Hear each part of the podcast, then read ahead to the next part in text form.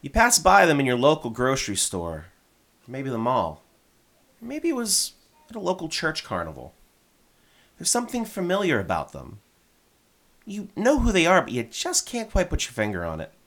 They're attractive, but not like movie star attractive, or musician attractive, or TV star attractive, or model attractive, or even social media influencer attractive, or YouTube star attractive. Or I'm clearly putting you on this male oriented TV show to give them something to look at in between clips of video games coverage attractive. Or this reality show is going to test conventional myths found in pop culture in a sort of sciency way kind of attractive. But you know, not like TikTok attractive, but like sort of attractive. Wait, I get it now. You see them in bright colored clothing on stage and in bright lights. Sometimes you see them standing on a street corner and in broad daylight. Yes, you have seen them on TikTok, but only in this sort of dancing in a way that's trendy yet still business appropriate and awkward. And yes, when your husband or your wife and your kids go to bed and they turn in early, you quietly invite them into your house for your own secret party. Ladies and gentlemen, it's your hometown hot local television news team beat reporters this week on Nothing Good.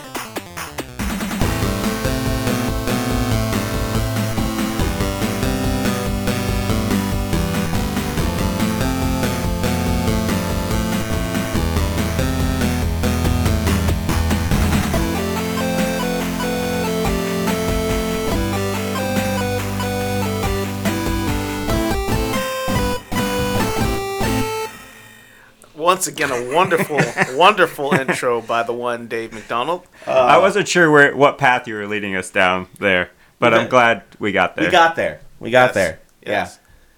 So I have a question. First and foremost, how's everybody doing? pretty good, pretty good. Yeah. Much better now, man. Good, good, good. Two two weeks of uh, of antibiotics and whatever cocktail they gave me at the at the doctor's office has finally done the job. Yeah, you're sounding better, so we appreciate you. yeah, I'm not having to wear a mask around people at this stage, but yeah, much uh, much better man now, man. So I have a question for but another second question for you guys. What do rattlesnakes, people's champions, aguilas, drivers, Legion of Doom, sunny days have in common? Mike Tyson. No, I think the answer he's looking for is WrestleMania 14. That's- Oh, We're talking the most transformative, in my opinion, WrestleMania of all. it's a pretty important time. one. it's ah, there. I got a lot. There's a lot to unpack here. And and this on is this a, WrestleMania. Yeah, this is a really important episode too, on, on a kind of a almost a personal level because now behind the curtain here, uh, actually I don't know Jeff. Who's your favorite wrestler of all time? Is it Bret Hart? It is Bret Hart. You're a smart man. Okay. Uh, also, my favorite wrestler of all time is Bret Hart. But more importantly, Hmm. uh, Dave here. Who's your favorite professional wrestler, sports entertainer of all time? Gilberg. And That's the second time you've brought up Gilbert on this show. Not this episode, but on this show. I mean- period. And that's more times than anybody's I- talked about the- the- Gilbert in 20 years. The Yeah. fact that he shows up like seven months later in the chronological order here of the uh, of the WWE universe, um, ladies and gentlemen, is the one, the only Texas Rattlesnake himself, Stone Cold Steve Austin. Now, the reason I bring this up, and it's really important, is that we've been, you know, participating in the show, creating content for you wonderful, sex- sexy, wonderful, beautiful, sensuous listeners. But I'm pretty sure, and you can correct me if I'm wrong, I don't think we've actually talked about a single Steve Austin match. I don't think we have. Like, like stunning Steve Austin, yes, Yeah. WCW, but Stone Cold, I don't think we have. And it's weird that we haven't. We've covered a lot of different wrestling over the last over a year, but no Steve Austin. So I feel like this is a really this is your important- moment. Oh, man, I'm I'm so looking forward to listening to Dave really uh, give us his his his give Austin his flowers because I know you want to. you, you know what's really interesting is I, I invested all of my time into the intro, Oh. so uh, I actually didn't watch the show at all, guys. you I'm guys are sorry. really you guys are really building this up and and uh, Yeah. I- You're I- like, wait, Stone Cold's on this card? Wait, wait, what? this isn't WrestleMania 11? yeah, this is this is like one of those one of the situations when I was like early in college and I really built myself up, and after Yeah. about two and a half minutes, I was just sitting on the bed, just like I'm sorry. Yeah, so this particular WrestleMania, there's two important things that are it's noted for. One, we're going to talk about Stone Cold Steve Austin, but two, going back to Bret Hart, this was the first WrestleMania with no Bret Hart. in Yeah. a long time, Yeah, Yeah, in a very long time. we did have a heart though. Yes, The hearts were still the, la- represented. the last heart standing. Yeah. we uh, we we did have uh, we did have a little bit of we still had the heart action going on in Yes. Um, there. So and we're gonna get there. Now, obviously, with this whole show, and I s- I call the show transformative, you know, because this is Steve Austin's night, if there was ever a night, uh, and this is fresh off. This is the first. Well, I guess you got c- count the Rumble, which is we're gonna get to that too. But this is one of the this is the second major pay per view after the Montreal Screwjob. Yep. and so the echoes of that night are still kind of lingering, obviously with the, the, the angle between uh, Triple H and Owen Hart, but with Shawn Michaels ooh, Who is Shawn Michaels in his prime at this point. My man was in some shape, like he was ready to roll. He was Yeah. ready to go, right? He was all business but too. he was injured, he was horribly injured. uh, and he injured himself at the casket match with the Undertaker, the uh, the Royal Rumble that pre- that same year. Uh, and I, I Just two months before. Yeah, that match. I I watched that match uh, live, and I remember the spot where he supposedly injured his back. and It didn't look like shit. It didn't look like it do- should have done anything. Yeah. But now we're not going to go down the rabbit hole. At least I'm not. You guys can if you want. Whether or not how severe it was, because Michaels was known for taking his ball and going home. s- Maybe feigning an injury, knee injury, maybe not wanting to drop a title to Bret Hart the year previous, and that caused a whole lot of issues, which led us to where we were. Because if you think about it, here's the question: If Montreal didn't happen, would Steve Austin have been in the main event, or would have been Brett? Because I'm pretty sure it would have been Brett, Brett and Sean, potentially at least. yeah, uh, yeah. There's definitely opportunity there. Yeah, but that was missed. it hap- what happened happened. Uh, Michaels was notorious for you know if you look back prior to him coming back and look at his body of work. How I, and I don't have the stats in front of me, but I when you get a chance in the audience, do yourself a favor. Look at how many times uh, Michaels dropped the title, clean. Not as many times as you think, considering not how many many. belts he's he's held. And there's a reason for that, because what is his what is uh, his notable quotes? I don't lay down for anybody. Well, he only was champion four times, wasn't he? Like officially? Heavyweight, yes. Yeah. Yeah. So, um which is kind of crazy to to think that when when you look back on the body of work and you look at the people that have shaped wrestling over the course of the last 20 25 years. Um, and as we've done recently on a, on previous episodes, just a recent episode on this podcast. I mean, how many how many Shawn Michaels matches were we talking about when it came to favorite matches of all time, and ones we like almost purposefully omitted because we didn't want to spend all this time talking about Shawn Michaels. Yeah.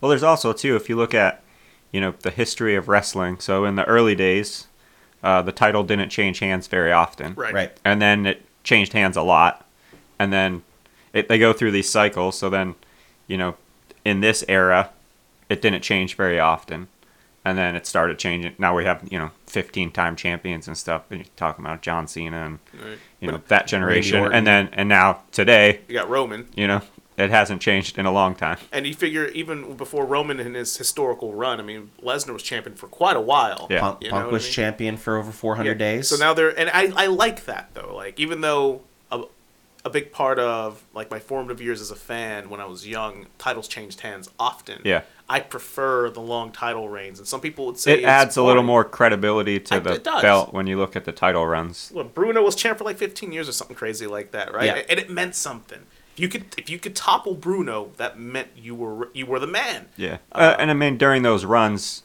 too, I mean, it was a little different. You know, they used to defend their titles on, you know, regular house Yeah, shows. there were no Yeah. there weren't Yeah. a lot of TV But programs. now it's like, no, I'm going to wrestle six matches this year. and get paid a lot of yeah. money. a Shit ton. So as, oh, okay, As is John Cena with Austin Theory. God. I can't wait for that. Uh, I'm not a fan of Austin Theory or Theory or whatever they're calling him these days. Uh, I think he's Cho- Austin he's Theory the again. chosen one. He's got a great name. You know, like, every time they try this chosen one business, it doesn't work. It doesn't stick because It- oh. it, cause it's not believable. No. Did When? They well, it, it I mean, it, it didn't, but it did, but it didn't. no, because they just keep going back to Drew McIntyre because I remember the whole Drew McIntyre being the chosen one and, that didn't whole work. thing. Um, but he needed to go and come back. I mean, now everybody loves Drew McIntyre, and and Yeah, I mean, I'm really enjoying how he's he's facing off against uh, Roman Reigns for the heavyweight. No, Gunther. Oh, wait, that's right. That he's not. I forgot. His name doesn't even come up in the conversation that often. And it's unfortunate because he's an animal. He's is. a great look. He's great in the ring. He's great- he's good on the mic. A fine promo. He's good on the mic. But the problem is, he's a giant in a land of giants right now. yeah, He doesn't. s- that's- He doesn't stand out in a weird way, and he should. I, I think a big part too of Drew McIntyre is that he got his chance at the absolute worst time. Good call, yeah. you could get your That's, chance. that's fair. Yeah. uh, because because you know Drew McIntyre was doing everything he was doing in front of a sea of monitors uh, in the performance center for about a year and a half. And you know the time that he should have been in Raymond James Stadium in Tampa, Yeah, it's- headlining WrestleMania. There's a he lot to was- be said for the draw you get from a live crowd. Yeah, and and the opportunity that he had to really give to those fans because I mean you guys both know that the wrestling is all about the connection that the people have with the wrestlers. And Yeah. there's there's nothing greater than that.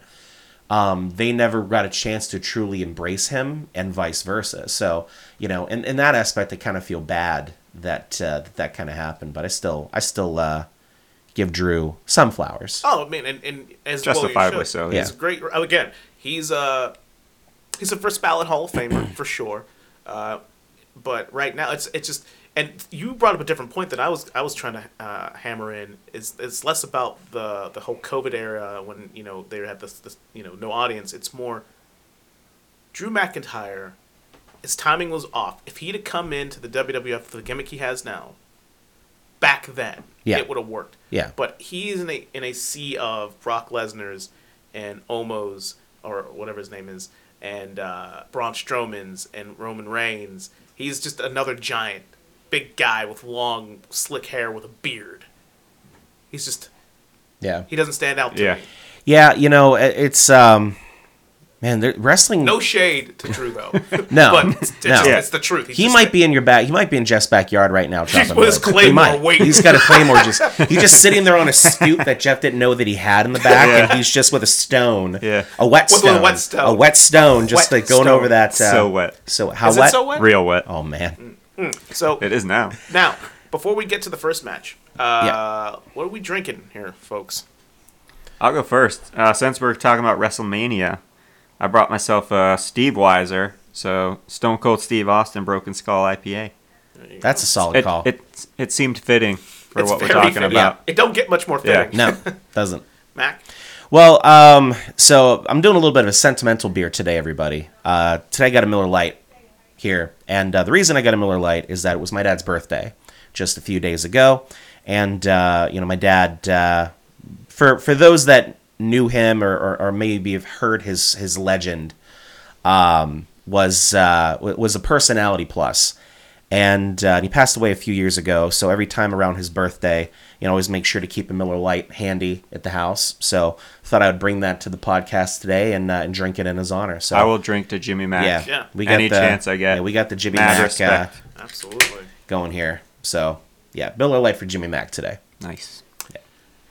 It's a really good reason because otherwise, I don't know why the hell you'd ever do No, that. no, there there is That's- We were literally judging so hard the until only- you there's told us pure reason. why. there's literally no reason to possibly have it now um, with all that being said on my dad's birthday we went to his his local watering hole it was, uh, it was the pub and pizza as my Yep. dad famously knew it it has since converted to a caliente which is a pizza and draft house here in chain in, in pittsburgh um, and uh, my mom, my sister, myself, and Steph all went and got some pizzas and got a couple Miller Lights.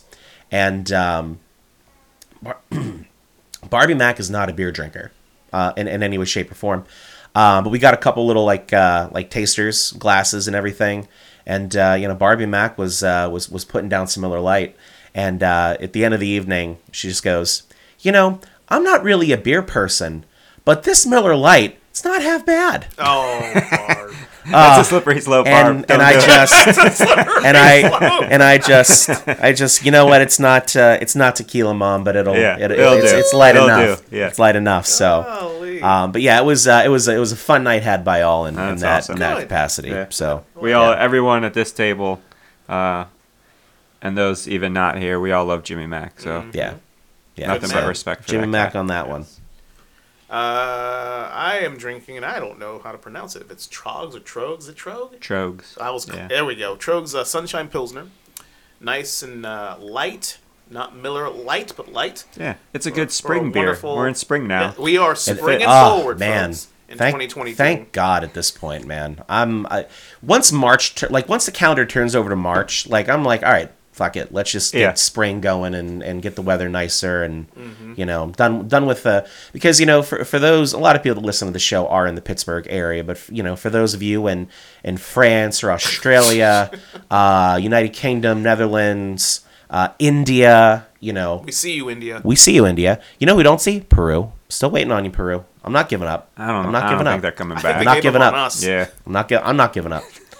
um, but um, but between like November and you know April, it's basically nothing but gray and brown in Pittsburgh. You know, because it's when the winter hits. Uh, so you know, I'm looking forward to some green and some some some sunshine, and some blue skies, and everything. And yeah, so let's go spring. Let's do it. Um, you mentioned something earlier, Jones, when we were talking about this, the importance of this WrestleMania, and you mentioned how it's an opportunity for me to give my flowers to the one, the only Stone Cold Steve Austin. Yes. Um, and you're like, we haven't really talked about Stone Cold in Not the a lot. podcast. No. But dear listeners, there's a reason for that. Because when we don't have the mics going, we're talking a lot about Stone Cold Steve Austin because we also talk because you almost it's it's almost hard sometimes not to talk about Stone Cold Steve Austin without talking about the importance of the relationship with Bret Hart. Um, and like um, was done in a previous episode, available in the archives, by the way, uh, on the Montreal Screwjob, um, we will be doing an entire episode, possibly two, maybe even three. It's no, it's it's a whole, it's it's a whole yeah, series it's going to we're be like a do. series on Stone Cold Steve Austin and Bret Hart. So, so I mean, we, we mentioned this forever ago. Yeah. Uh, that we wanted to do it, and, and eventually this long. Just Someday saved we'll idea. actually do I it. have the outline already written. I can. I mean, it's in Google Docs for you guys to check out, but it's already there, uh, and it spans the entirety of their uh, feud, which is not a lot Right. actually. But we cover things before and after. Yeah. You know the importance of what led up to this and what what the the situation is the ramifications. I mean, uh, I was just watching a uh, interview with, with Austin from like a year or so ago, and he was talking about his. And we're going off on a whole tangent, but this is Austin related. this so and this we're- is the show. I mean, if you guys came here thinking we're going to stay on topic, He was Fuck very, you. He's, he's always very complimentary of Bret Hart, always. And when he had him on his podcast, uh, oh, however many years ago, you know, you could tell there's a lot of respect, a lot of love. Yeah. But he was just asked about Bret Hart and his thoughts on him, and he, I mean, you want you never hear Austin be very complimentary of any wrestler, very few, unless they were friends. But his, how he views Bret Hart, and he's straight up like, without Bret Hart, there would not have been a Stone Cold Steve Austin. He handpicked me coming back and said, I want to work with this guy, he because he knew they could make some money. Right. And he's just like the fact that you know there's a lot of other wrestlers who hate on Bret Hart and like, oh, Bret's bitter, blah blah blah. I mean, Bret. Man's been through the ringer, you know. Lost a lot of family, lost a lot of friends. He's last man standing, if you really think about it, of the of the Hart Foundation. it's a Uh-huh. very publicly, famously Canadianly wrestling family. Yeah. Uh, but you know, I'd be probably a little bitter too. Uh, but Austin is very complimentary of Brett and the importance that he had on his career, and and, and so it's it's so important in fact that you know we want to do that feud justice because it needs to be explored week to week, raw to raw, show to show, Yeah. match to match, and it's going to be a whole ass undertaking that we're currently not ready for. I would love to have, I need to have Noah on it. Uh, Well, yeah, it's that's that's That's that's, the problem. imperative. Yeah, at this Uh, stage, But we'll get him there, you son of a bitch. I know you're listening. we almost had him. we almost yeah. Oh, we almost Yeah, had him, it was everybody. close, it was close. We uh, we intentionally didn't give you a preview of the next couple of episodes on the last episode we recorded because we had a couple things in the air. We were trying to to bring in that uh, his uh, his sweet seductory sultry voice back uh, back onto the podcast. A little bit of nipple, a little bit of nipple rubbing. There there a probably little would have bit. been a lot. There probably would have been a lot. There's a yeah. lot of like makeup nipple play. I'm to be sure. had. I'm sure there's an awful lot of energy. I'm sure there's an awful lot of energy that he's got pent up. You know that he can't quite release around No, the family. No, it's giving it all to the listeners. Yeah, exactly. So, yeah, so we we famously have avoided a lot of Stone Cold talk um, on the podcast just because of plans we have for Stone Cold. Um, but I think it's um, important to kind of note here as well, Jones, when you're talking about Stone Cold and you're talking about you know who he talks about and you know a lot of times who he doesn't talk about and how complimentary he is and how few people. It's because when you achieve a level of success that he did and the time that he did it and to the level at which he did. Um, you have to have a mentality that you guys are in shit. That That's the mentality you have to have to be that guy, I think, for that long.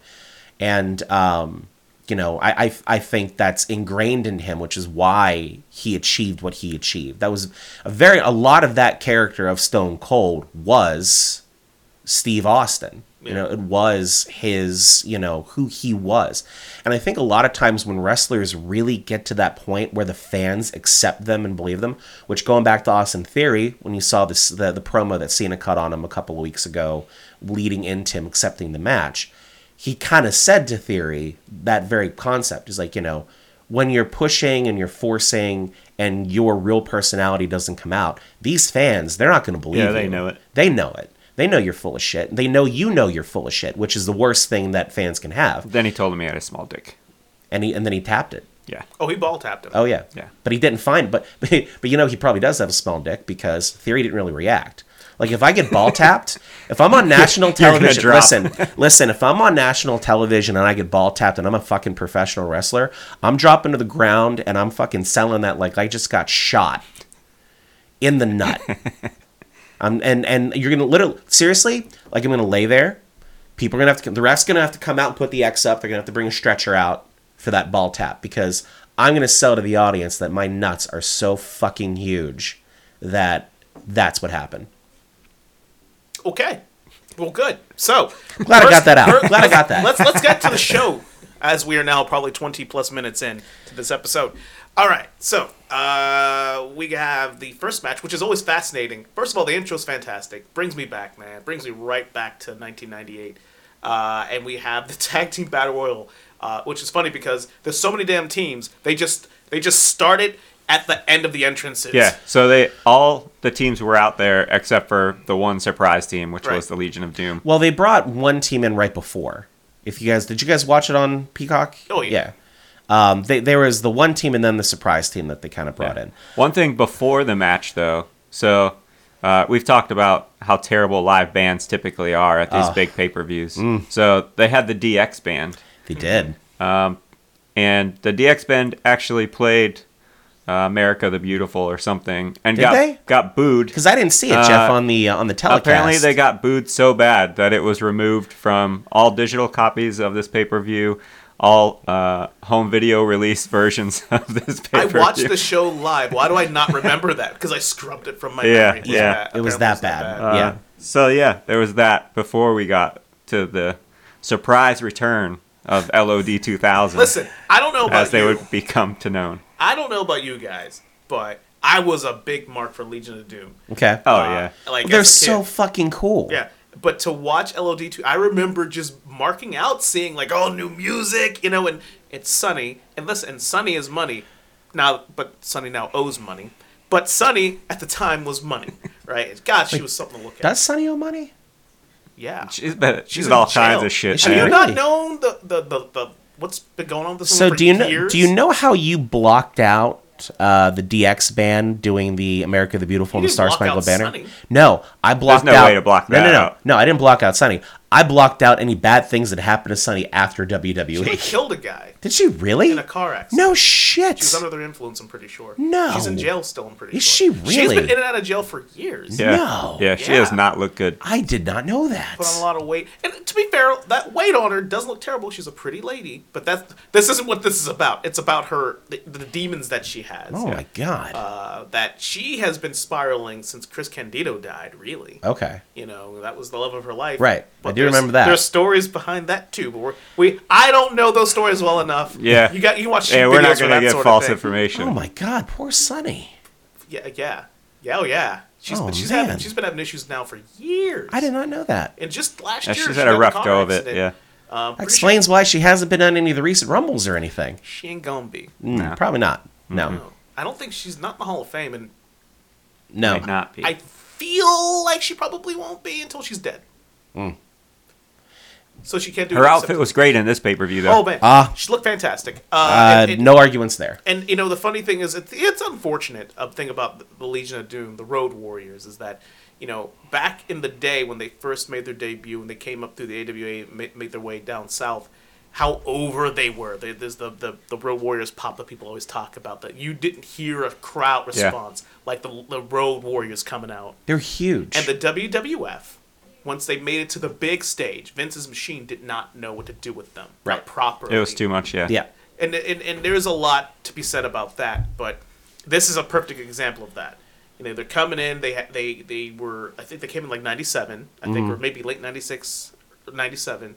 Uh, they may have had a title run. I don't know. And then they had a split. And I remember that split. They they they they, they, they brawled a It- little Uh, yeah, bit. it was it was very public. Uh, the last before this pay per view, the last time we saw them, they were, you know, going to blows on each other. Now here they are with Whoa. Whoa. Whoa.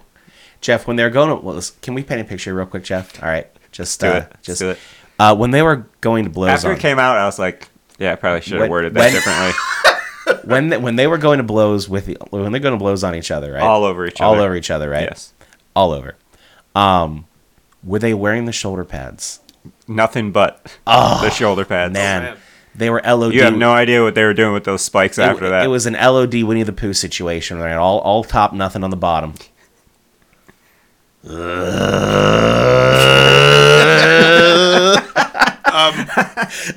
So, what's interesting about this match, too, if you look at all the different teams, how many future stars are in this team? Too cool is in. Uh, uh, you know, the first time they teamed together. Is it the first time? Yeah. Mm. No shit. I like that. You know, and then you figure a year and a half later, they're one of the biggest tag teams the WWF has at the time. JBL's in this match. I know you love that day. I, I I noticed it immediately.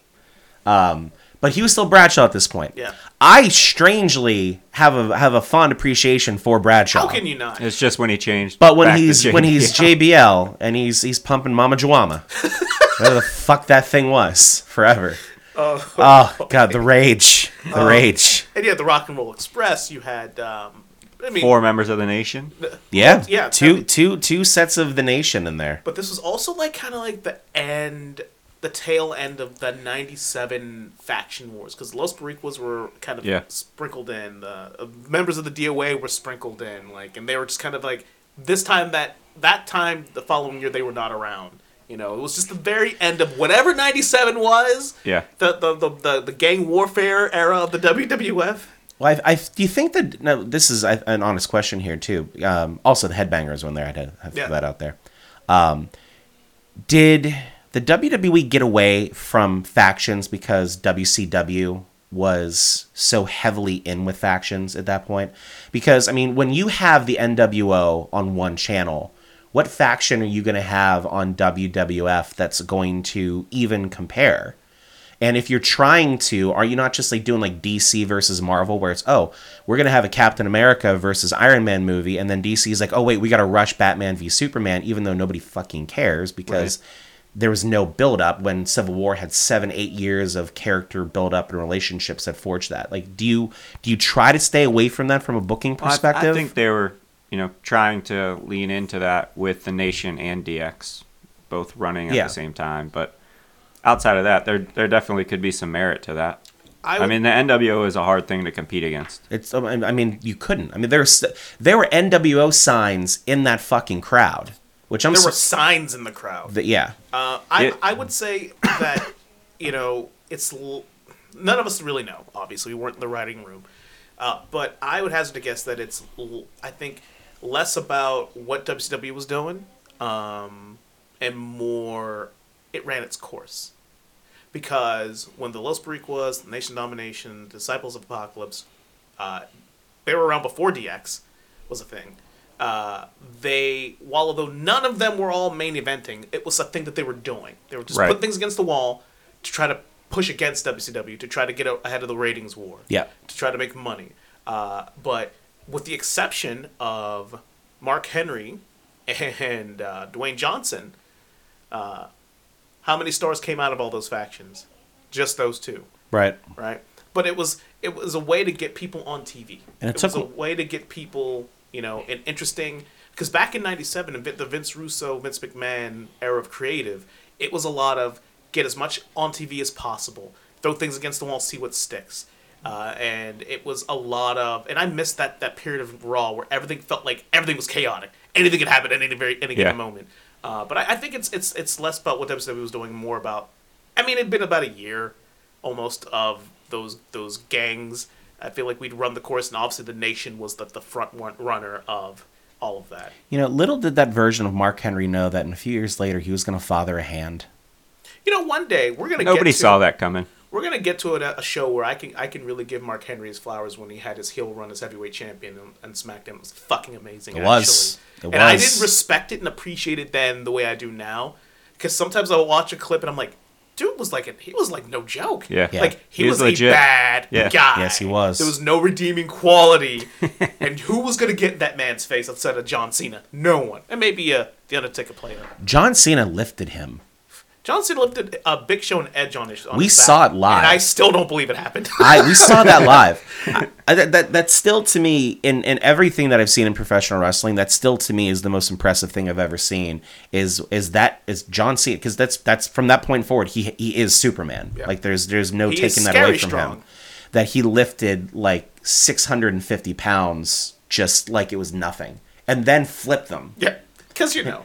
and you know, I, I I always think back when I listened to Hogan tell stories about um, when he slammed the giant, and more importantly, how his body felt after he slammed the giant. He's like things did not feel normal for weeks after that. Even like as it happened, he felt things in his body just Yeah. popping. Um, and to think John Cena basically took more than that, and was just Can I? Bullshit. yeah.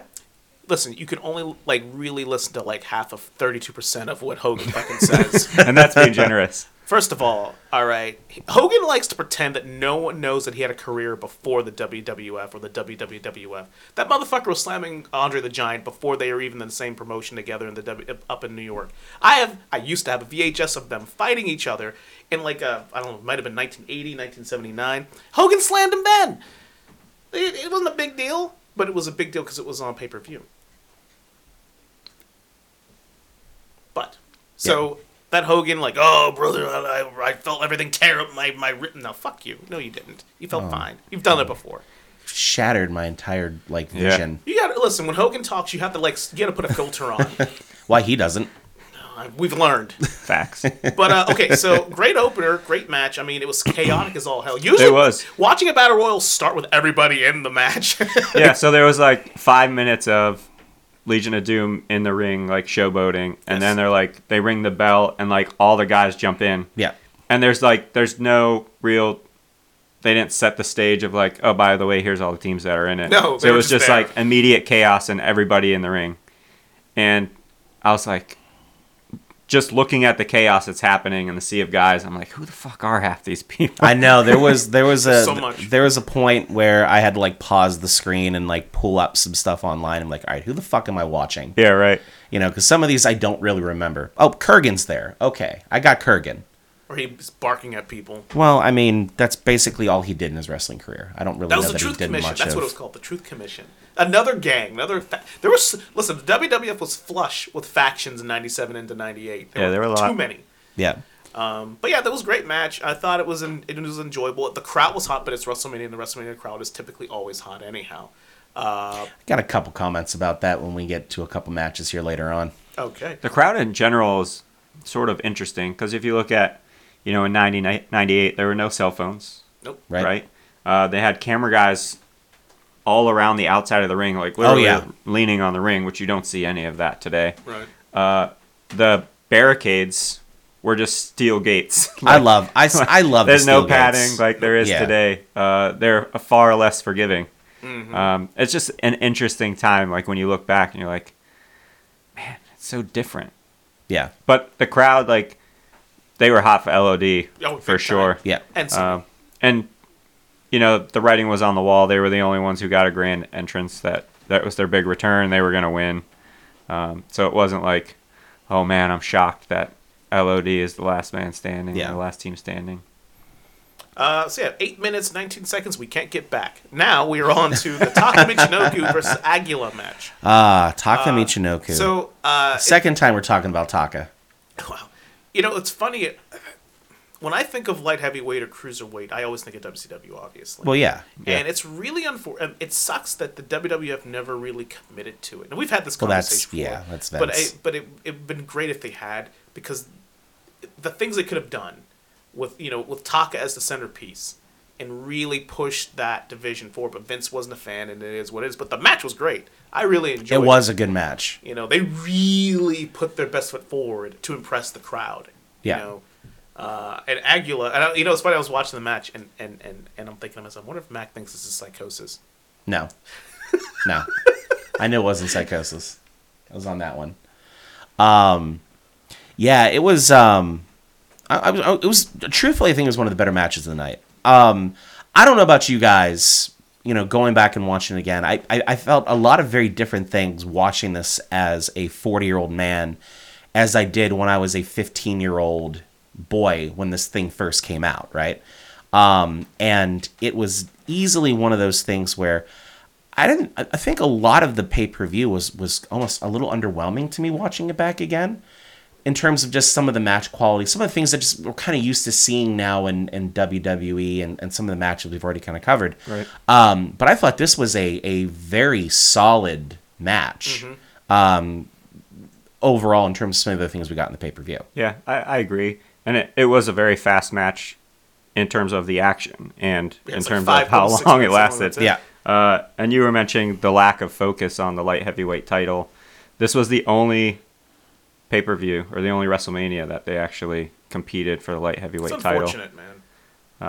First and only time, which is was really weird to me when I was like looking back at things and I was like, man, they- they they really could have got a lot more out of that over the years than they did. Um, but it was it was a good match. Uh, Taka Michinoku is super fun to watch. I love the Michinoku driver. Still to this Michinoku day. driver, and not only the fact that it's just how good the move is, it's fun to say. Yeah, You know, Yeah. the Michinoku driver. You know the best part about the, the Michinoku driver and that it belongs to a light heavyweight, a cruiserweight, a high flyer, if if you will, is that you if you will. stop, I really want you to stop and think and, and- and, and think about this. How many top tier, top tier uh, cruiserweights, light heavyweights over the years that we've watched from like you know 96, 97 and on, uh, their finish was a high flying move. Almost all of them. Yeah. But you know whose wasn't? Taka. That's right. His move looked like it was going to put your ass Oh, down. yeah. Period. With the exception of Dean Malenko, whose finish was a fucking submission hold. Yeah. Who would also put you down. The Michinoku driver looked violent. It looked hard hitting, and he didn't have to lay, He didn't have to leave uh, his center of gravity. You know what I mean? Right. No, and and um, you know, we always talk about the validity of finishing moves in wrestling, and and which which which ones we like, which ones we don't, ones that can you can do basically in any situation, uh, ones that you can do that you, that doesn't have to have a, lo- a, a build up or anything, and that really kind of plays into into that. Speaking of Dean Malenko, I once went past Dean Malenko at the grocery store to get a stock of broccoli, and he submitted me. you loved every second of that. Too. When I came to, I did, you know, in the process of, He submitted me. yeah. He submitted Yeah. me. Woke up in the middle of the produce aisle, not knowing what the hell Like, happened. wait a minute. This Yeah, is just- yeah. it's weird when you say that a man submitted you. is it general. though? I mean, Is it's, it- it's too late. It's already out there Yeah, now. I I mean, mean you look- can't put we can that edit shit back. this do you in want, the do you want to bottle. rewind back to this to some of the things that you were talking about with Nope. LOD? yeah. But yeah, great match. Uh, Taka's music still slaps to this day. Yeah, Yep. that's a Uh, great theme. It's it's in the t- top top twenty. It's most it's a lot of things that dub Taka was a lot of things that WWE traditionally just doesn't like to push. Um, you know, light wrest you know, lighter, smaller wrestlers, um, wrestlers from Japan. You know, um, wrestlers that can like really wrestle. and and and wrestlers who who don't speak English. Right. Yeah. Yeah. He was a lot of those things. Yeah, He, he I mean, it, it, thankfully his body works spoke for itself, and he Yeah. still wrestles. I think he still wrestles. I think he teaches too. Yeah. Um, you could tell uh, this match took place in the 90s because uh, JR dropped a Pearl Harbor reference, Ah, which is like, oh, did he just say that? it's December 7th. Ironic enough. um, I love the notes on that. Like, if you go online and like read through some of the articles about this, it's just like the incident went largely unnoticed, only causing a slight stir in the wrestling community. Yeah, you know. slight stir. So we have. Uh, I love. I, I like to maintain that this this little uh, quick backstage seg- segment with The Rock and Flowers, Jennifer Flowers. It's like The Rock's coming out party, right? What an asshole that guy. I love it. But it's so good. He's just He's so good at it. full third person. Yeah. Full third person, and that's the best version of The Rock. Is just where he's like he's not a real person. He's Yeah. a caricature of a person. Yeah. Uh, and I just love he dropped the if you smelling him cooking. Like I, it's just little things, you know. Like it, it- Rock is becoming The Rock, and we just uh, last wrestling episode we, we talked about our some of our favorite matches. And you know the Rock '98, Yep. the ladder match with Triple H was one of your top matches, uh, and this is that year. Rock is coming into his own. We've we've spent a lot of time talking about Rock coming into his own in like out of chronological order. It's weird, isn't Yeah. it? Yeah, It all, it all ties together yeah, eventually. we this is this is what our third pay per view that we've talked about from '98. I think. I think you're Maybe. maybe. Yeah. Well, the second one that we've covered, we've mentioned other matches from '98, but uh, but yeah, this was you know WrestleMania's March, end of March, and then we had uh, SummerSlam, and then we had the King of the Ring Mm-hmm. that we talked about as well. And you know, you know, I don't want to spend too much time on it, but just uh, the fact that they gave him a segment to get himself over with a with the biggest audience he's ever been a part of. Like Yeah. you figure WrestleMania the previous year it was Intercontinental title match. His dad was involved. I think the Sultan was involved. WrestleMania 13. Uh, no one talks about yeah, that. he was still finding his way. but he- the the this was their opportunity to introduce the people's champ to the world, and I think it worked and it paid dividends. Um, yeah, and they yeah, started. he interrupted her right away saying, "No, it's it's the people's intercontinental." I Championship." love it. Well, because and and they carried that over with the commentary when we get to the the match with uh, with Rock and Shamrock, uh, where I think it was um, like Jr. said something and then Lolly interrupted him and said, "No, no, no, it's the people's." Like you made make sure to say Yeah. that, and you can You got they got to sell it. yeah. I, I want to talk about that match, but because I have a lot to say about that match, I don't want to. Oh, we gonna get there. So speaking of matches, uh, we're, let's go on to the next, uh, the European title match. Uh, the challenger uh, Owen Hart taking on the champion Hunter Hurst Helmsley of Degeneration. Yeah, X. this was before he was officially Triple H. Yeah. yeah, And China, and China. And who's China. a goddamn badass man. she is. Listen, you ain't fucking with her. No. She'd knock your ass She's out. She- intimidating as fuck. she wore an outfit that was basically made entirely of handcuffs just to get handcuffed to Sergeant Slaughter, which is what she did to him later that night. Oh, Uh, okay, then. oh, Allegedly. Uh, That's Allegedly. what they say. You- you- you know, the best part about this match is looking at ba- like this. I keep going back to this pay per view being such a transformative year, but you look at where all these different characters are, these personalities, these gimmicks are now. WrestleMania, the reset day, where everything changes the next night Yeah. on Raw, where they are eight months later. Everything is so drastically different. I think Undertaker's a, a full on heel by that point, or close to eight months later. Pretty sure he is. I think he's like sacrificing fucking people and shit almost. Ah, Austin yeah. is is the man. Right. My Michaels is gone. The Rock is a, almost a top two baby face, uh, just underneath Hunter, who's basically the number, number two baby face. Ken Shamrock can't stay off the cocaine. Actually, if this is if this is like six or seven months later, yeah, we're talking almost Sur- Survivor Series. So Yeah. Yeah. things have changed. Yeah. a lot. Right. And the I landscape love has changed. How different this is. Well, and it had to be because you figure in the course of what three months, WWE, or or about five months, WWE lost their two of their three ten poles at that point. Brett is gone, and he's in WCW, and WCW is flourishing, right? Uh, That was and then during the Goldberg streak. Yep. and then you've got Sean getting injured to the point that at that stage he was done wrestling. That was it. You know, the surgery hadn't existed yet to fix him. Um, and when you kind of talk about how he had two herniated discs plus a third one that was basically crushed, and he fucking took some of the bumps he took in that in that we match. Gonna get to oh, that. we're gonna get, We'll to, that. Get to that. Um, it, it, E WWE was in survival mode. They had one, possibly two, that they could build around. And it was Right. Undertaker and, and, and God, they're lucky Stone Cold worked. Um, and that he was able to kind of carry it at that point because if it if, if he didn't, the the rest of the Stone Cold's run gave the rest of the roster time to catch up. So Oh, that WWE could really kept them afloat, He big did. time. Oh my god, for sure. Because as as as I would argue that it's over as NWO was and everything they were doing in WCW, Stone Cold was more. Listen, St- Steve Boss is the greatest. He's the greatest wrestling wrestler of all time. Yeah. And not the best wrestler of all No. time, but he's the greatest wrestler of all Right. time.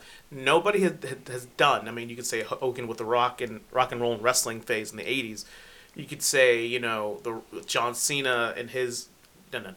Steve Austin, Steve fucking Austin, who came out of effectively nowhere from WCW, and became a household name in months after you know Austin 316, which was I, I don't know how ad lib that was, but it's fucking still sticks to me to this day. He came up with that and and then that's the bottom line cuz Stone Cold said so like in the same like promo, right? No. No, no. No, no, no. No, That was w- no, later. he did two of them. It was Austin 316 That was King of the and Ring. That was King. Well, there was another one in King of the Ring that he came up with at the same time. I th- I thought it was I don't know when he started saying the bottom line, but it, I don't Yeah, believe yeah, it was that after was that. that. same there, show. there were two. I'm gonna have to go back and look, but there were two things that were Austin tent poles that he came up with on that pay per view. So speaking Yeah. of uh, Owen Hart versus Triple H, right? Yeah. we got to get back to this match. Right. we're gonna get to Austin. We go get, let you give him all his flowers you want to give. him. Just, Oh. I'm starting to get geared up now. so I love the context of this match because again, Montreal Screwjob was is, is still echoing in the background. Right. It happened. It was a. It was a. It was not a work, Noah. It wasn't. Um, but it happened. It was work. And and it was not a fucking work. I wasn't. No on, one benefits. I from wasn't on this. that episode. I can not I have opinions. Listen, I will ask you this then: Who benefited from any of it? Loogies. Yeah, loogies everywhere. Loogies everywhere benefited. People did not spit in their boss's face until that night, and then afterwards, all over the Yeah, place. nah, Loogies people, it's a everywhere. household people thing, were yeah. people were just gearing up to just shoot one at their One boss. day we'll revisit Montreal, but I maintain the biggest reason why I think it was a full-on, sh- you know, shoot is because ti- if if the plan is for there to be some sort of end game to this, there has to somebody has to look good. Somebody has to come out on this, and no one looked good. No one looked good. Didn't say they executed it well. I mean, sometimes That's you a can have all the big plans deal. and then just you know, ah, you know what, that one didn't work. Let's go the other direction next time. There are people who think that the plan was always for Brett to just come back and like no no no no no no. That shit went bad. That went sideways because people were being egotistical and greedy. Brett and Sean were not playing nice together, and then bad things happened. It's unfortunate that it happened, but it happened. And and then people are like, oh, Owen died and that changed everything. Like, no, no, no, no, no, no, no, no, no. Brett wasn't gonna fucking come back. He spat at Vince. He spat. He loogied. He and shot that some bitch right at his face. Yeah, he went deep on that one. I, I just I just maintain that. You know, there's no logical reason for the Montreal Screwjob to take place. Yeah, this was the Montreal Screwjob sidekick match, basically.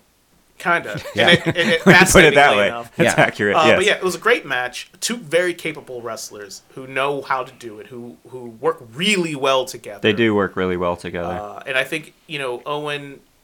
It's weird watching Owen Hart sometimes.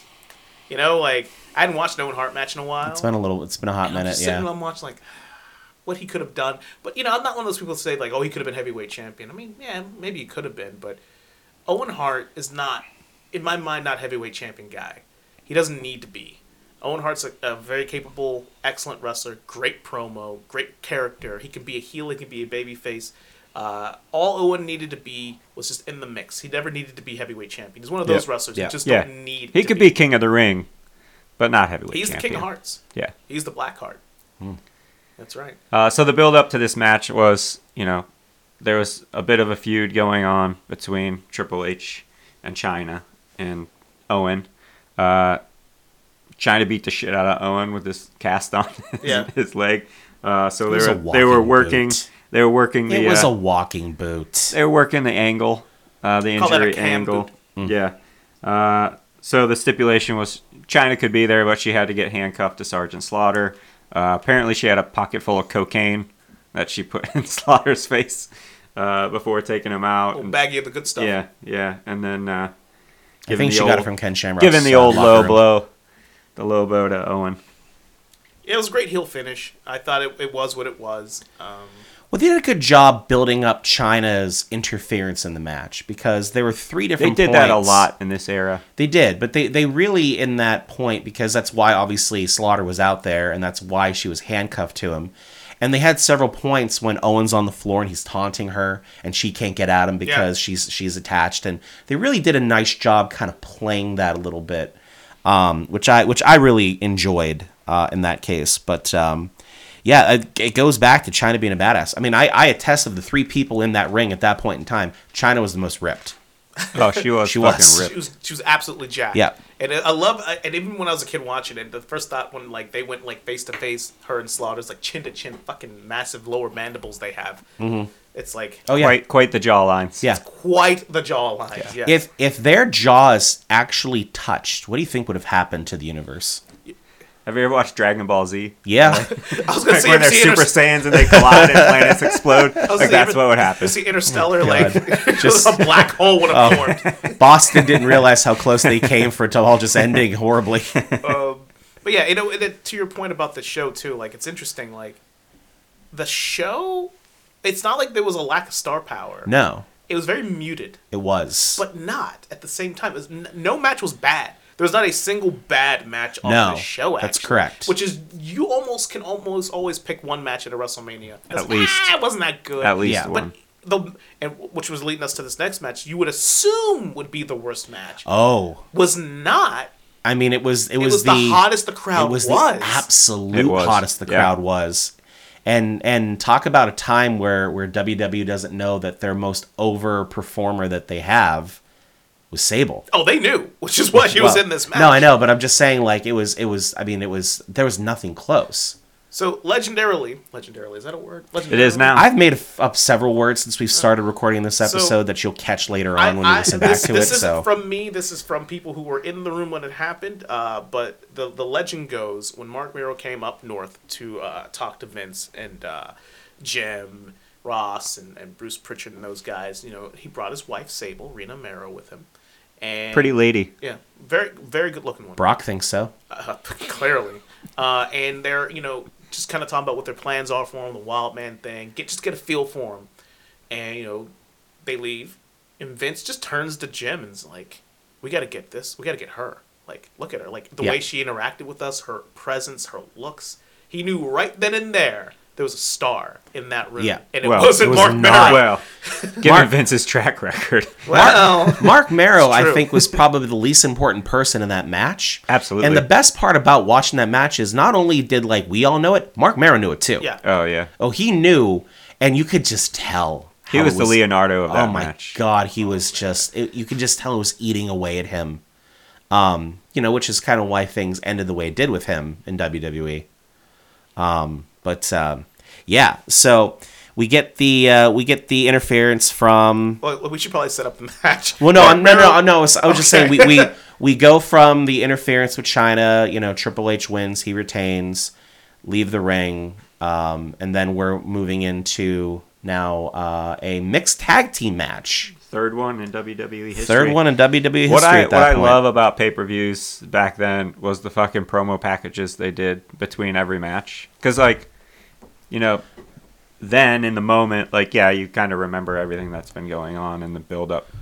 But today, watching it back, you're like, I forgot that Goldust dressed up as Sable. the artist Yeah. formerly known. the artist Yeah, with "fu" on his face, which was which I Mm-hmm. that thought was, uh, was, a, a bold choice. it was. It was a very strange was. time for Dustin and his career. Yes. But it was a great match. Uh, Mark Maron Sable versus Gold Dust and uh, the artist formerly known as Gold Dust and Luna Vachon, who is one of my dark horse favorite lady wrestlers of all time.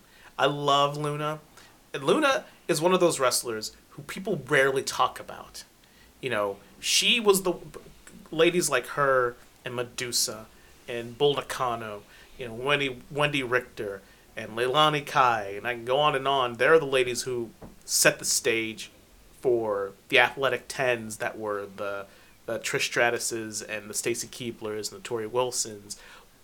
We it's funny how and the Kelly Kellys. it's it's funny how like professional women's wrestling in the 80s were far more athletic and competitive than they were in like the 90s and early 2000s Yeah. and it just like it's i if only the, that track just kept going you know Yeah. we would have gotten to the women's revolution maybe a little earlier potentially but you know vince wanted his athletic 10s and it worked i mean obviously it worked out but the matches were not great No, no. Um, and and I give uh, you can. So you're talking about the promos leading to this too, right, Jeff? Um, promos have come a long way since then. Yep. That's that's one of the first things I kind of I, I took back thinking about. I was like, oh man, they've they really upped the promo game here at WWE since then. Now every promo you see is like better than most movies that are in theaters. You know, Yeah. they they they know how to make you feel. Their production something. quality was not great, but No. the storytelling was on point. It was. It was. Um, and uh, you know, I'm not going to sit there and say that the the wrestling between you know Sable and and um, Luna was was great, um, but it was better than it needed to be. I'll say this: Sable had a much better uh, finisher with the TKO than uh, Mero did when he did his TKO. I I would agree with that, and it's funny. It's the the crowd was so hot for Sable to do anything. Anything. And the best part about this is, I think you know, because I'm sitting and watching, like I'm like, man, this crowd's really. I don't remember this crowd being so fired up for this. But if you think about it, this is like c- comparable to having Miss Elizabeth get in the ring and really do something. Right. You know, which we, we didn't get in No. WWF. Uh, I think that, you know, with the storyline, the build up was perfect. Sable was super, super over. You know, she's, you know, bikini clad, Raw magazine, the whole nine yards. And uh, there's a famous story, actually. There, okay, so the that I think within the first few last few months uh, leading up to the pay per view, uh, actually, and they showed a little clip of it where uh, Luna is, attacks Sable with the, the little trophy. Right, that that segment was to kind of give Sable her flowers for being on the cover of Raw magazine, being one of the highest selling Raw magazines of all time. Right, but the trick is that's there were two covers to that magazine. There was her, and there was another one with Sunny. Sunny should have been in that segment. Mm. She was not in that segment. Do you know why she was not in that segment? Murder. The the rumor is because She didn't get there yet. because she came at Sable like like tried to get physical with her because she was jacked about how everything had been playing out, how she was being ignored. Okay. Just like Meryl. So there's a lot going on there, right? Uh, Sab- Sunny's been a troubled soul for a long time. You know, anytime anybody looks at me and says, "Why are you into wrestling?" It's because of this shit. I'm serious. Love the dirt. You can't make this up. No. And and the fact that they're all like most of these people are like 270 pounds and and you know great athletes and somewhat entertaining and you know all these egos and and wrestling is built in such a way that allows these things to always happen. That's why it's so much fun. Like no other workplace could operate like this. No fucking Mm. No, way. not at all, not no at all. way. But you know when you don't offer people health insurance, they can do shit. Um, because you know they're not worried about leaving Right. because they don't have health insurance. I mean, I've put up Got a lot it. of shit at Yeah. work because I still had a health plan. And I, I, I will give Sable uh, a lot of credit. I'll give Rena uh, Lesnar a lot of credit uh, because that's her first match that we know of.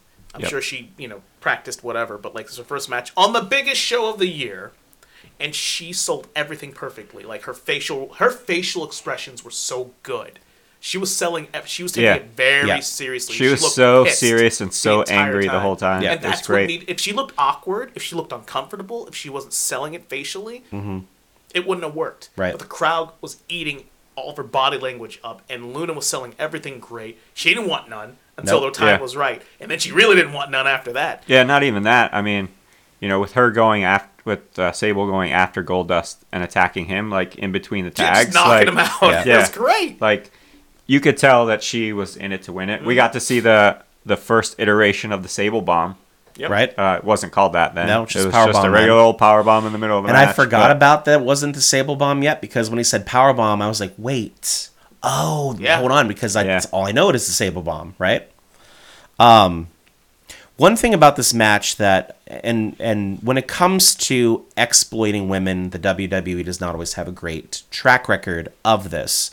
Women's Revolution having an opportunity to really kind of change that over. right. uh, Sable being very exploited a lot of times in her E, career with the WWE. Um, very sensible ring attire. Like you know, there wasn't. It was there fairly not- conservative compared to what you would there was n- expect there from, was like, not a a s- typical divas match. She was not being sexualized, Nope. and and neither was Luna in that match. Well, well, Um, you can't sexualize. Well, I mean, but you can. but I'm talking about. I mean, there wasn't minimalism where their their ring attire was concerned, Mm-hmm. and I thought I could almost be have guaranteed that they would have. But I mean, e- I mean, way more sensible to even the women use today in I'm a lot trying of to think, cases. And, and to your point, I'm now I'm really thinking about it. This was before that. Yeah. This is this is like It was well this before is that. Well before the, the athletic tens that that mandate, uh, because now we start creeping into that real quick. Yeah. You know, but this is right before it became a thing, and you- you know, and ladies like Sunny and Sable ushered in that Yeah. era. Uh, We didn't have we didn't have Lawler yelling about puppies throughout the match. He was still yelling. oh He yeah. was still chirping. he But- chirps. oh, he oh he He's chirps. good at that. Yeah. So, I, the last thing I want to say about this match, because I don't, uh, God, this is way longer than I want to talk about this damn match. But I, I, it was the one thing we haven't really said is, you know, we're talking about Sable a lot and oh, Marrow, uh, LOL, Ma- Mark Marrow. But man, dude was so good. He was. He's He- so fucking he was. He had a good look too. great look, great fucking athlete. He's not a small man. No, he's He's not. hopping up on the top rope like it's nothing. yeah. Like know- he's incredibly agile. you you think there's a there's an alternate universe where Mark Marrow didn't come in with Sable, He came And in then- with this gimmick that he came Yep, in with. came in with He it. would have been a contender. and also never competed in Tough Enough. Was he in tough enough? Was he in Tough Enough? what are you talking about? Didn't he compete when they were doing like the Tough Enough, like the actual the, the wrestlers who were going to fight challenge? Wasn't that Maven? We're- This is 1998, Mac. No, I'm saying later on when they did that, I have no recollection think of this. so. when when um when like the winner fought Butterbean, then they put like all the actual like fighters and wrestlers in. Wasn't Mark Marrow part of that? Are you talking about tough enough? Like the tough enough, like the The the, actual like boxing. the actual boxing thing because That's he what was you're talking that's what I'm about. Oh, talking not not the reality show where I'm like, no no no no no no the, the the OG tough enough before they went ahead and did the, brawl the- for all is what you're talking. is that about. brawl for all I Yes. thought it was tough enough ah brawl for all That's yeah. why we were all confused. ah shit my bad everybody oh wait, did I miss a, a just- season of tough I- enough or I Mark just- Merrill? I- I My know, I rest- learned something today. my wrestling cred just leveled down two points it was brawl for X, all. XP's just were taken away that from was me when everybody. uh, Bart uh, Bart Gun like Yeah, was when- like just knocked or knocked when people yeah, out. when Bart Gunn was like, "I'm going to go up against Butterbean," and then Butterbean's like, "No, well, yeah. yeah." Uh, Mark Merrill, I'm pretty sure I he thought was in it. I thought he was in it and didn't, you know, as a gold as like a four time Golden Gloves or whatever he was, didn't exactly do as well as they thought he was going to. That was the last thing I remember Mark Mero ever doing. We should we should just do a mini episode on just the, the, the brawl for all tournament. Oh, yeah. that, that was a bad idea from inception because Mm-hmm. you can't have these guys beating each- Yeah. beating each other up, Yeah. and getting seriously injured. Uh, Steve Williams, who, Doctor Death, who was a big deal in Japan and a big deal in WCW back in the day, comes and gets knocked out by Bart Gunn instantly, not over anymore. Yep. and he was a big deal. He came in as a big deal. Yeah. Anyhow, uh, enough of this match. Great match, great showing. Everybody looked good. Gold Dust as always does exactly what he needs to do. Yep. I was I was a big fan of uh, Mero having at least a six count pin of gold dust before Luna came in and broke it up, and they just kind of ignored that. Yeah, well, you know. That was, but that all, was- all in all, it was a good match. I think uh, we mentioned it earlier, but I think Luna gets overshadowed a, lot, lot, and yeah. in this match in particular, uh, for what she did for women's wrestling, um, because she wasn't like, "Hey, I don't look like a model. I don't look like those ten superstars," you know. Uh, but I'm good at wrestling. and it's ca- it's crazy because if you put her in today, there's definitely a place for her.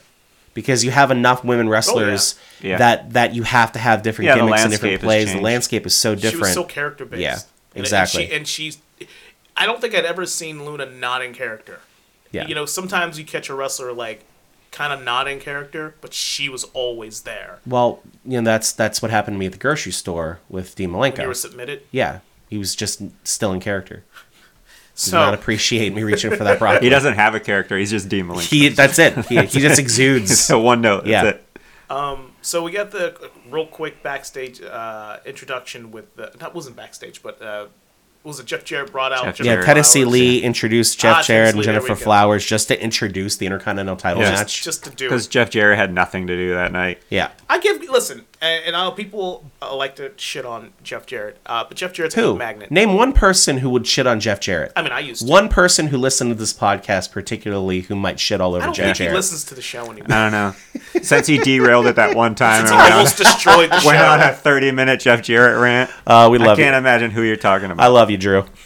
Uh, so yeah, So that does happens. Arby's. It was, it was good. It was blah blah blah. Jeff Jarrett got on TV, got a payday. yep. Uh, but Yeah. the reason we're here for this at this point is The Rock versus Ken Shamrock for the Intercontinental Championship, which is unfortunate because it only got four minutes. The and 49 shortest seconds. match of the night. man. You could have shaved some two minutes off the Mark Mero The match. intro with uh, Jeff Jarrett and Jennifer Flowers was longer than the match was. It, it was. Um, this pay per view took place in Boston, and you know Fleet Center. it, it did, and and uh, you know the the nation did not exactly get the reception that they may have gotten other places as maybe they did in Boston, and I think The Rock was taking a lot of shit in Boston. Um, it just it just like I, I it was weird seeing The Rock not like fully over. I thought he was being booed pretty heavily. He was over. Well, he was, but I mean, in terms, but like e- we've even seen times when The Rock is, you know, the heel, and then he goes to do the people's elbow, and everybody still loses their fucking mind. so we, okay, you, I see where you're going with this, but I, I my counter argument to that, or at least my addition, is isn't so much. I think he was getting the exact response he was supposed to be getting, because we're- this isn't this isn't SummerSlam Rock. That's or- true. This isn't this is '98 Rock, but this is off the heels. He is now fully invested as a heel. yeah, We're talking like die Rocky die. Rocky sucks. These people have hated this man since like l- mid 97 when they turned on him out Yeah. of nowhere. So this is perfect, man. Like this is there's there are stories of heels back in the 80s where like if if you were almost stabbed by an audience member, that's a good thing. That's what you wanted. You wanted the type of heat Yeah, where that's- they wanted you to. I die. thought they were. That's how I, you know I you're actually doing it thought right. the fans were going to kill him. Well, because that's because listen, that, that's another issue I have with heels now. Like motherfuckers want to be cool heels. I mean, and yeah, to be fair, The Rock was a cool heel, but like a heel can have no redeeming qualities. They can't be funny. They can't be snarky. They can't dress really well. They the sunglasses on indoors. Fuck that. Who does that? People, weird people do that. Well, You know who you are. The Rock does that. Yeah. because he is the people's champ. I just felt. I just felt the Boston crowd was a little bit too much of a asshole for me in that case. I also feel like that's a weird stance to take. Well, when he started s- telling the story for the audience who can't see Dave, he had a very like sad, I feel really bad for the Rock moment. Like he, did. was, he was I inflecting. did. I on- was really.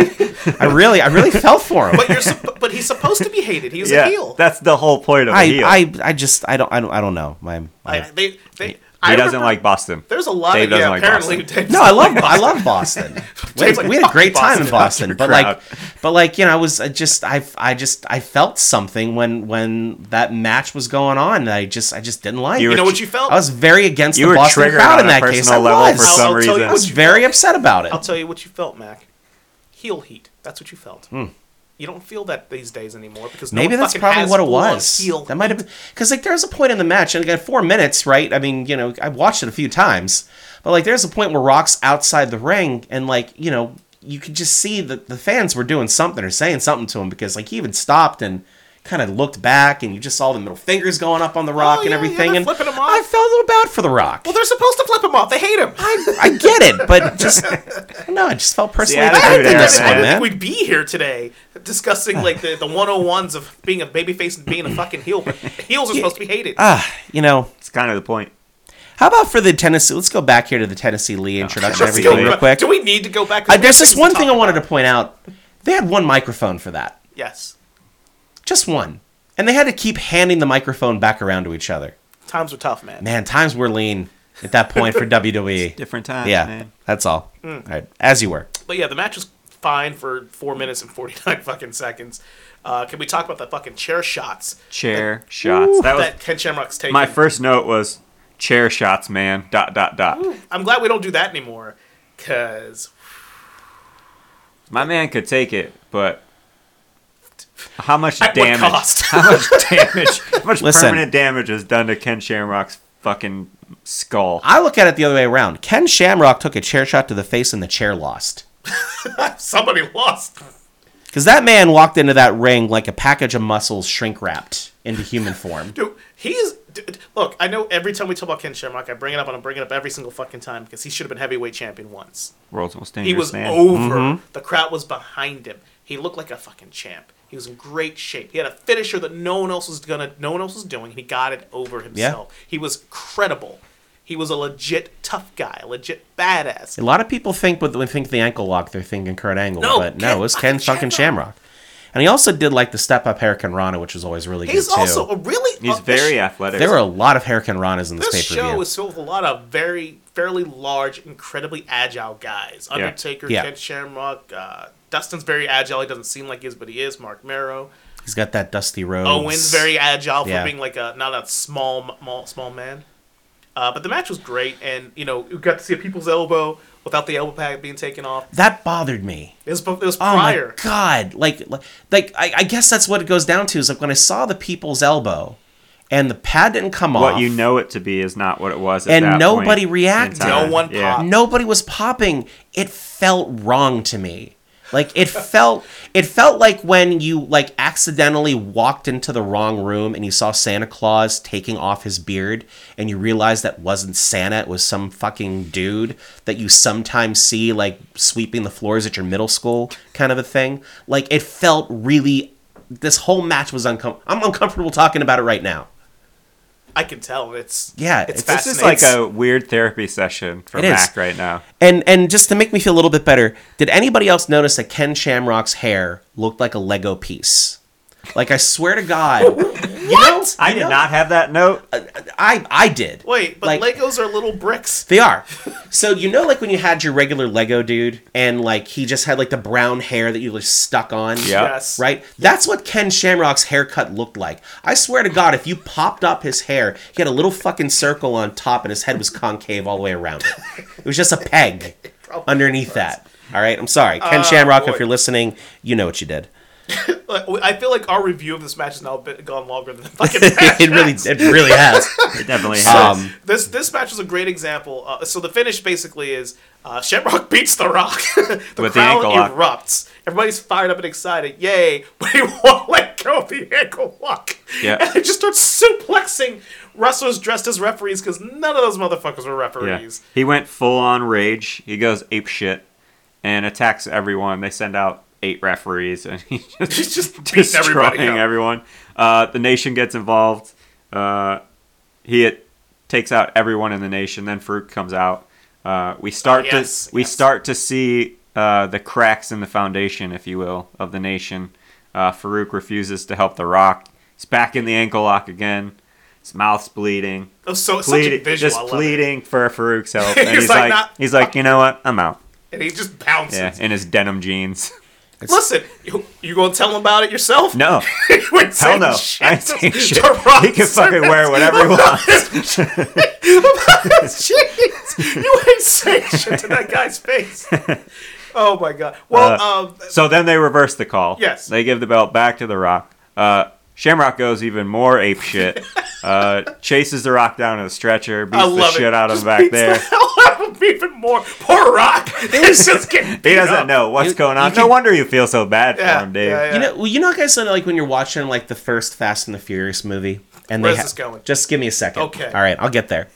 And uh, they have the Nos in the car. Yes. this is gonna we're gonna have another Fast and Furious reference coming up later on Uh, here. Unfortunately, It's never It's the good when Nos. it's planned that far ahead. But you're never allowed to have like, but you're not supposed to do Nos twice because it's gonna blow up the engine. That's how Ken Shamrock was with the cocaine in this match because the first hit of cocaine and he belly to belly, he's still belly to belly suplexing people. he's still he's still he's still tossing. he's still people. tossing people, right? And then you see the second hit when he goes to the slowest stretcher roll out of an arena Oh in the face of the planet, right? Like this, Oh my like God. like I'm sitting there like they had at least a solid six minute head start to get that stretcher out, and they weren't even past the curve of the runway. No, no, Rock just gets his ass beat further. But for the first time, we got to see uh, them take advantage of destroying the DX band's drum set yeah. because that comes back around later. too. the the the slam th- there were more hits of rock hitting the stage than dx had that night the dx band playing that's how many hits they did not have because they sucked with america the beautiful and the national So, anthem see uh, what i did to, there to put Got a it. button on this match, Got it. I think this match is a really good example of uh, getting over without going over. You know, Shamrock lo- technically lost the match, but he got over more as a babyface. The Rock technically lost the match, but then won it anyhow, and it made him look even better.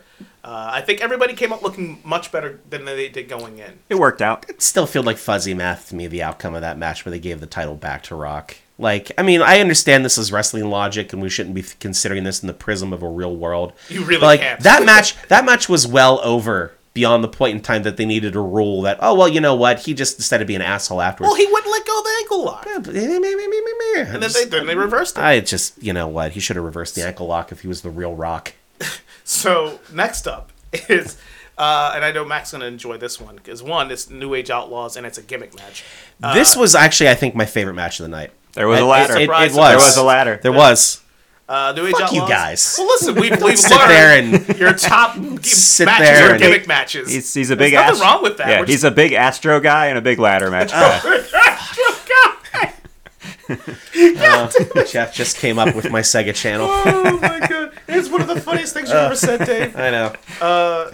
So yeah, the- a dumpster I match. because I I felt that this match had I actually felt like as the match went on, it actually had the most going for it in terms of like because it I said Mick Foley tried to single handedly like like save this pay per view by taking every bump humanly possible that he could. Like I felt everything Cactus Jack did in this match. I fucking love Mick Foley. He's, We all he's- fucking love Mick Foley. He's one of my favorite wrestlers of all. Like, it's not even fucking close. There's like Mick Foley. Let's say Mick Foley's number five, right? And everybody Yeah. else is just like somewhere else. Yeah. they're not even six, seven, or eight. They're just Yeah. somewhere else. Yeah. Mick Foley is the Mick Foley is the type of guy who, no matter what match he's in, no matter where he's at on the card, no matter how much he's being paid, he's going to put everything he fucking has into that one match. Does not And- hold back. And I th- and I, and I think that's why when I said I think this was my favorite match of the night, it's because of that. It's really not because it's a gimmick match. I just felt that like you know, in a time when there's a void, you know Bret Hart's gone and you know Sean's gone. You know, like you like they, they know something's coming up. I'm sure people in the back know there's no way even if mom, even if it's not even like long term, like Sean's fucked up and Yeah. and there's gonna be a, a, a an opening for people to kind of step in. I felt that, you know, even though matches in this pay-per-view were very good, I still felt like they were still within the lines, I think is the best way that I could kind of point it. Like they didn't exactly try to take a lot of risks. I felt a lot of this pay-per-view was really kind of playing it safe. In this match, I didn't feel like anybody played it safe. I think all all the guys that were in this match, uh, including uh, Chainsaw Charlie, I'll the drink one to and Terry on- Funk. the one and only Terry Funk. though, um, no, no, Chainsaw Charlie. Uh, I know he was called Chainsaw Charlie because he had a chainsaw when he was going to the ring, and they called him Charlie. Um, and you know, I don't care what Jr. kept saying, calling him Terry Funk, uh, because what's the point I'm getting at here is that you can tell the point where Vince McMahon got in JR's ear when he when he started calling him funk during the beginning of the match because there's a point in the match for like 2 minutes where there's no commentary and you know that was Vince fucking ringing him out like don't fucking call him Terry Funk you call him Chainsaw Charlie and then like 6 minutes into the match JR's like you know what fuck it he's funk he just he, he just didn't give a shit anymore Yeah. um that was I did also not pick up on that. Oh, I- there was like the first time he he comes in Chainsaw Charlie, and then JR immediately calls him Funk, and then it's quiet for about uh, at least a solid 30, 40 seconds. And I'm like, oh, Vince is in his ear right now. Don't call him Funk. So uh, I don't. Me personally, you guys talk about whatever you want. I don't really want to talk about the match because the match was cool. I, and, and and and the only thing I'll say about the match itself is that the match, this whole show, was booked really well. It was. There was no other match that had that level of chaos, and that's why that chaos meant something. But what I want to talk about, real briefly, is I'm so fascinated by the New Age Outlaws. Like who they are, what they are, how long they lasted, and how for some strange reason they are still like considered like one of the great tag They're still teams. over. But like, Yep. but like, but dude, they were around for like three years Mm-hmm. max. Like being very fucking generous, and and during that three years they weren't even like some of the time they weren't even a tag team anymore. Right. Uh, I find it fascinating that like they are n- they are not in my top like top ten sure easy top ten, but like not because they were a great team, but because they were great characters and mostly just Road Dog honestly. Yeah, um, I just got one thing to say about that, Jones. This is a- again the New Age Outlaws, completely and utterly made by this one thing. Ladies and gentlemen, boys and girls, children of all ages, D Generation X proudly brings to you the WWE Tag Team Champions of the World, the Road Dog Jesse James, the Badass Billy Gunn, the New Age Outlaws. That. Did, did you pick up on you guys watched it on Yeah. Peacock, right? Yeah. When he's when he's doing the promo while they're walking out, how the the audio cuts out when he says WWF Yeah. instead of WWF. Which was the only time they did that because at other times they said WWF during the commentary where they didn't cut that out. yeah. Is weird. Yeah. But yeah, I mean, if you look back at all the tag teams over the years, uh, I'm on the same page as you. Like they don't stand out as like proficient wrestlers. Like Uh, they had a great run, and I think it was because of the the animal that DX was. Yeah. I don't think it was necessarily like it's because of those two. I mean, if you look at what Billy Gunn is doing in fucking AEW, it's stupid. yes, Ass man or whatever Si- Scissor the ass Daddy. boys yeah scissor me daddy uh which is fucking weird It is, Jeez. but it's it's over. It's Big time. It is. Ah, Jesus Christ, he's But- like a grandpa at this point. Yeah, yeah, yeah yeah. yeah. This is like bad grandpa. Those kids are wrestling with them. so. yeah. yeah i think i think it's more about the characters and the entertainment value than it Yes. is the actual They have the in-ring characters, ability uh, or what they were able to do um, as a tag 'Cause team you know in what's- general What's weird to me, like, he- hear me out. Like, I, I think of like 97, 98, 99, 2000, 2001, 2002 wrestling, tag team wrestling. And like the New Age Outlaws just missed all that good shit. Can you imagine Yeah. mixing it up with the Hardys and the Dudleys Oh yeah. and, and, and, and Just them and the Education? Dudleys would have been phenomenal to be a part of. And it's so unfortunate that they didn't get that opportunity, you know, because who are they really going up against? Who were their big competitors? Legion of Doom, Yeah. Chainsaw Charlie, and Terry, Ter- and Terry Funk, and, and, and Cactus Jack, And Terry Funk. and Terry Funk, And yeah. Dude Love. and mankind, and Mankind. and Mick Foley. a whole bunch of They're them the whole stable just between the two of them. I'm just, it's just interesting. Like I, I, I love, I love New Age Outlaws, but I don't love them because they're, for the reasons I love, uh, you know, the Hardys, or the reason I love the British Bulldogs, because they were a team. They were Yeah. a team for a long time. You know, Heart Foundation were a team for a long time. The New Age Outlaws were a team for like two and a half years, maybe. But they were so white hot at, a, at the right time. and they were complementary wrestlers to each other. It was good because Gunn was the athletics. Yep. He was B- Billy Gunn.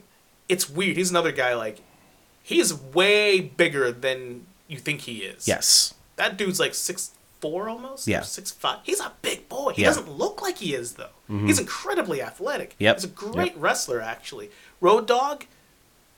a fu- I mean, he's he's a good wrestler generally, but he's Great, not great. And, and great on the mic. but it's but that's my thing. Like it's but Billy Gunn's not great on the mic, but he's great in the ring yeah. uh, Road Dogg's great on the mic, but not great in the ring. Yeah. You know, so it's a really nice balance between the two, and they can cover up each other's weaknesses. They they complement the, the sum. definitely do. Yeah, the sum of the parts there were were definitely you know creating a, a, a greater whole. Thank you, Giggity. Uh, where those are concerned. So But yeah. yeah, Uh, it's- it's- uh, and the only thing I want to say about the match is like, much respect for Terry Funk because my man, much like McFoley, puts everything into every match he's in. And, and I think that's why I like this match is that I, I believed these wrestlers in their performance. I think more so than I believed a lot of the other wrestlers and their performances in this pay per view. Because the match after this, I had a hard time watching because of how many times I've seen it since. And I don't know that you would say that the Kane, this Kane Undertaker match was the best Kane Undertaker match you've probably ever seen. yeah But um, it might have been, I mean, it was the first one we've ever really seen, though, right? It is the first one. Yeah. Yeah. So, you know, knowing the work that those guys did against each other and with each other afterwards um, made this almost like a, you know, a vanilla ice cream match for me. And and in a lot of cases, not at all because Undertaker again, as you said earlier Jones, how many big athletic guys that the WWE had.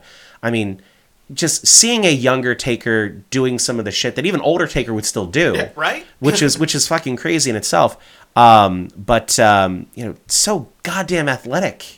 Yeah, for It's as big a, as a they are. guy should not move like that. And I like that he had Kane at this because you, you could really start to have an opportunity where you could see Undertaker do what he could do with a guy his size that could take him doing what he could do. Because there was there was one move where like Taker ended up like on top of Kane's shoulders, and I'm like, he's not gonna fucking do that with like Takumi Chinoku, right? If he did that, Taka is like through the ring, Right. right? Yeah. Yeah, it's, it's just a different dynamic. Yeah. Just going back to the last match real quick, uh, my final thoughts were this match had everything you'd expect a dumpster, a ladder, someone going from the ladder into the dumpster, a power bomb into a dumpster, a forklift, and a giant surge bottle. Yes. Yep. Yes. uh, Nice to which drink is Surge. very 90s. Ah, the fully soda, the fully loaded citrus soda with carbos. Feed yeah, the rush. Yeah.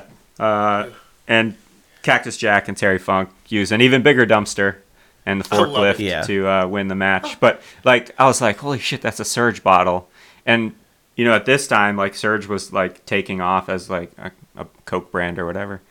And I don't know if you guys had the same thing, but in my high school, they brought in a Surge, like a Surge vending machine Yep. that only served Surge, which is like a weird thing to It's like very weird. Yeah. market to kids Yeah. for low cost. So, so we had we didn't have the f- we didn't have the I and I, I I marked the same way when I saw the Surge bottle because I remember those bottles in grocery stores and stuff.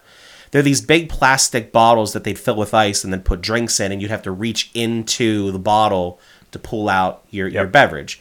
Um, I loved Surge when I was like in junior high and in high school. They at the at the hockey rink that I played in, they had a vending machine that had it wasn't a Surge vending machine, but it had like three things of Surge, and I would always get it. And then one day, this uh, guy who was the paramedic at all our hockey games, he saw me getting a Surge. He goes, "You know, what you should do with that." I'm like, "What?" He's like, "Put it in the freezer and freeze it."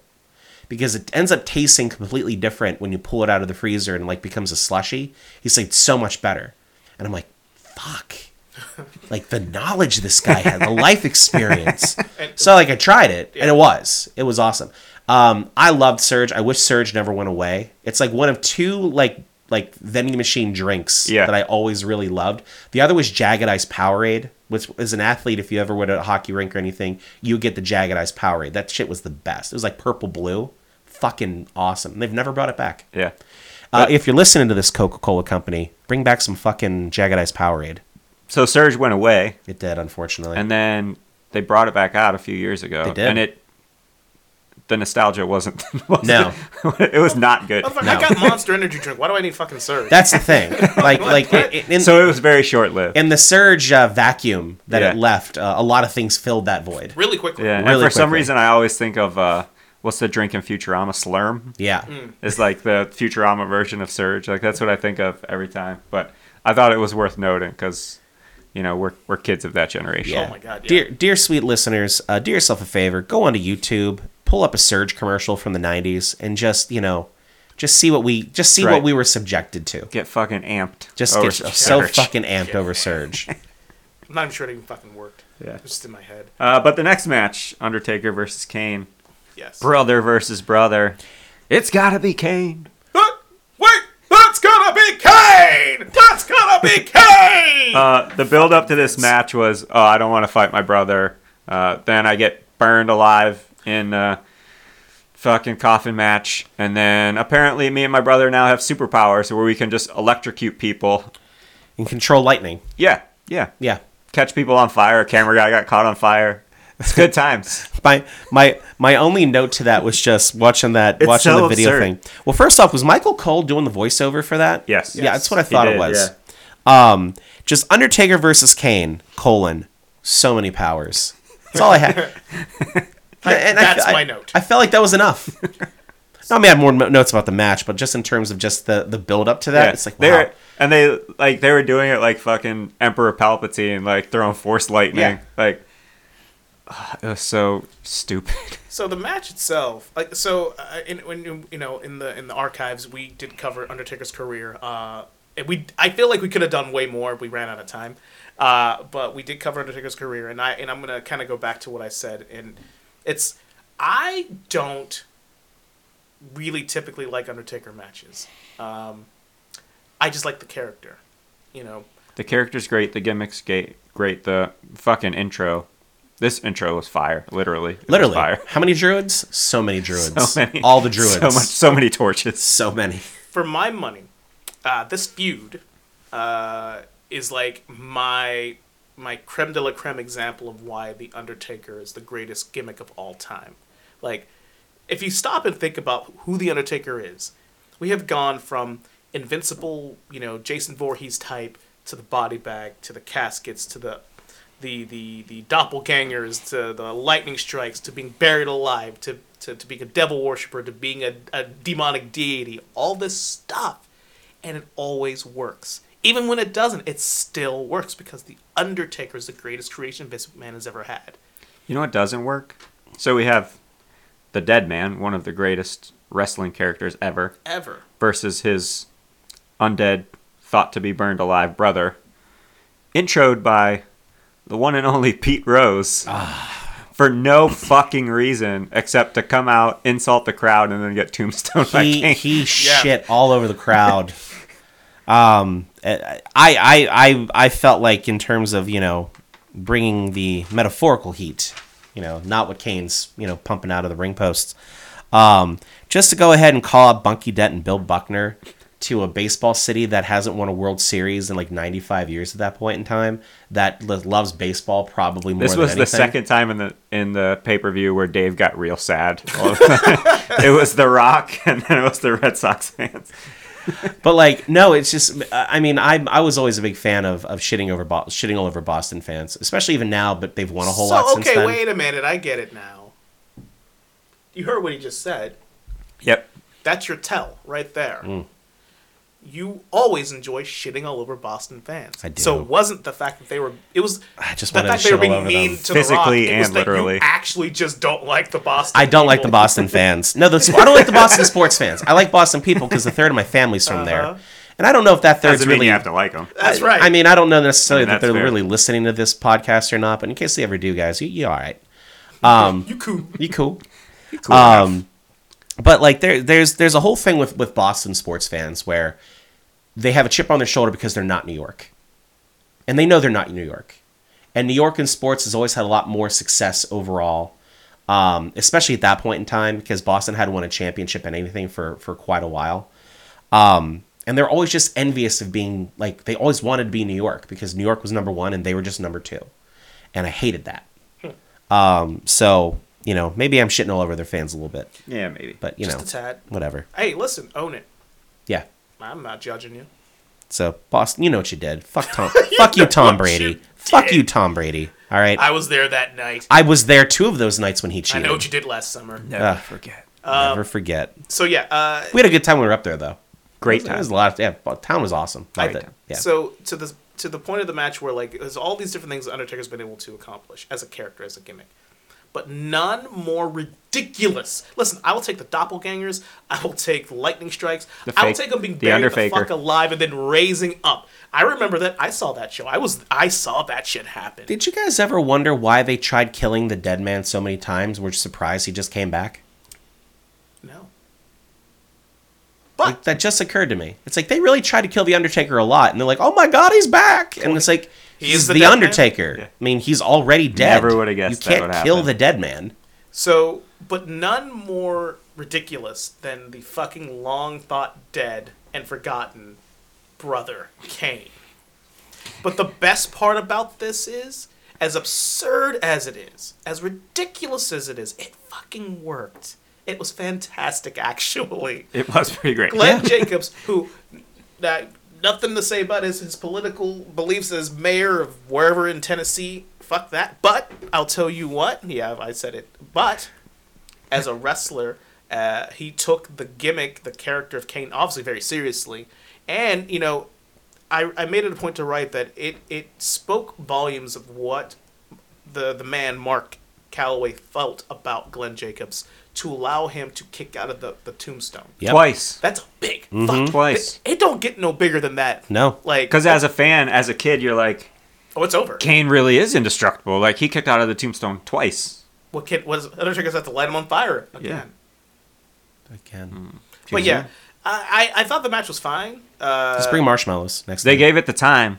Yeah, they This- did. Up, Fucking up till damn this near point, 20 this was the minutes. longest match on the card. There weren't really any 17 matches minutes. on the card that were double digits up to this point, were they? I mean, every every match was under ten minutes, Yeah, and this wasn't. right around ten or less. It's just so it's so funny watching this pay per view because this is really the anti today pay per view, right? You know, we're releasing this episode right before WrestleMania is coming out, and in case you you've been living on a rock somewhere, uh, if you smell what it's cooking, thank you. Um, WrestleMania is a two night show now, right? This was seven eight matches Eight. eight eight matches and most of the matches were the rock had four minutes Yeah, ain't that something? in a, in a night where there were eight matches one of them was four minutes long Yep. the take of him t- from the eh, from in, in the on the stretcher took twice that long but like yeah it, it's this was such an anti this is a very different wrestlemania than anything we're probably kind of used to seeing and are used to seeing now just in how opposite everything is now big venue you know it's a football stadium now every time they do it it's never going to be in, a, in an arena again never Right. you've got you know um, a bunch of guys that are now hall of famers obviously Oh yeah. Uh, but you also have um well you get the idea there's just it's just a very opposite wrestlemania than what we're used to seeing now One thing that was always interesting. So, like now, they always tell how many tickets they sold. So then Yeah. they sold 19,028 in attendance. But they also said how much money they made Yeah, off that- of ticket that stood sales. out to me. Which I was like, that's kind of a weird thing to brag about. well, they were pretty excited. Yeah.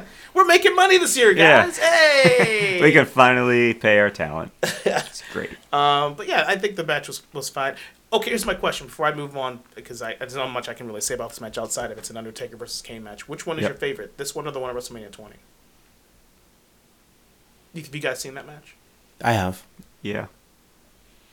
I don't know. I, I, I feel like every Undertaker Kane match is pretty much the same. All right.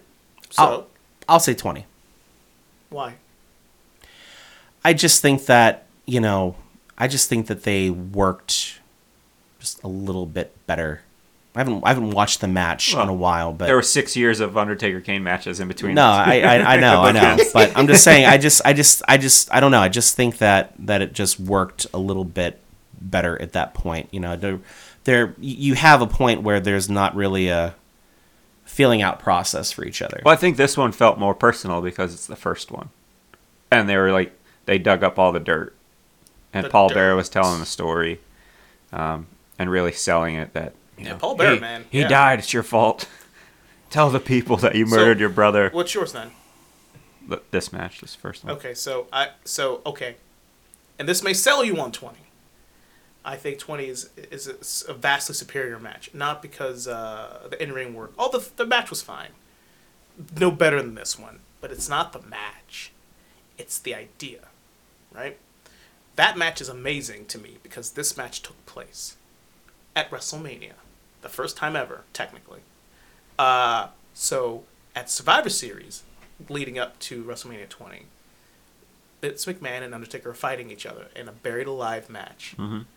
Uh, Undertaker ends up getting buried by Kane, who they weren't feuding together.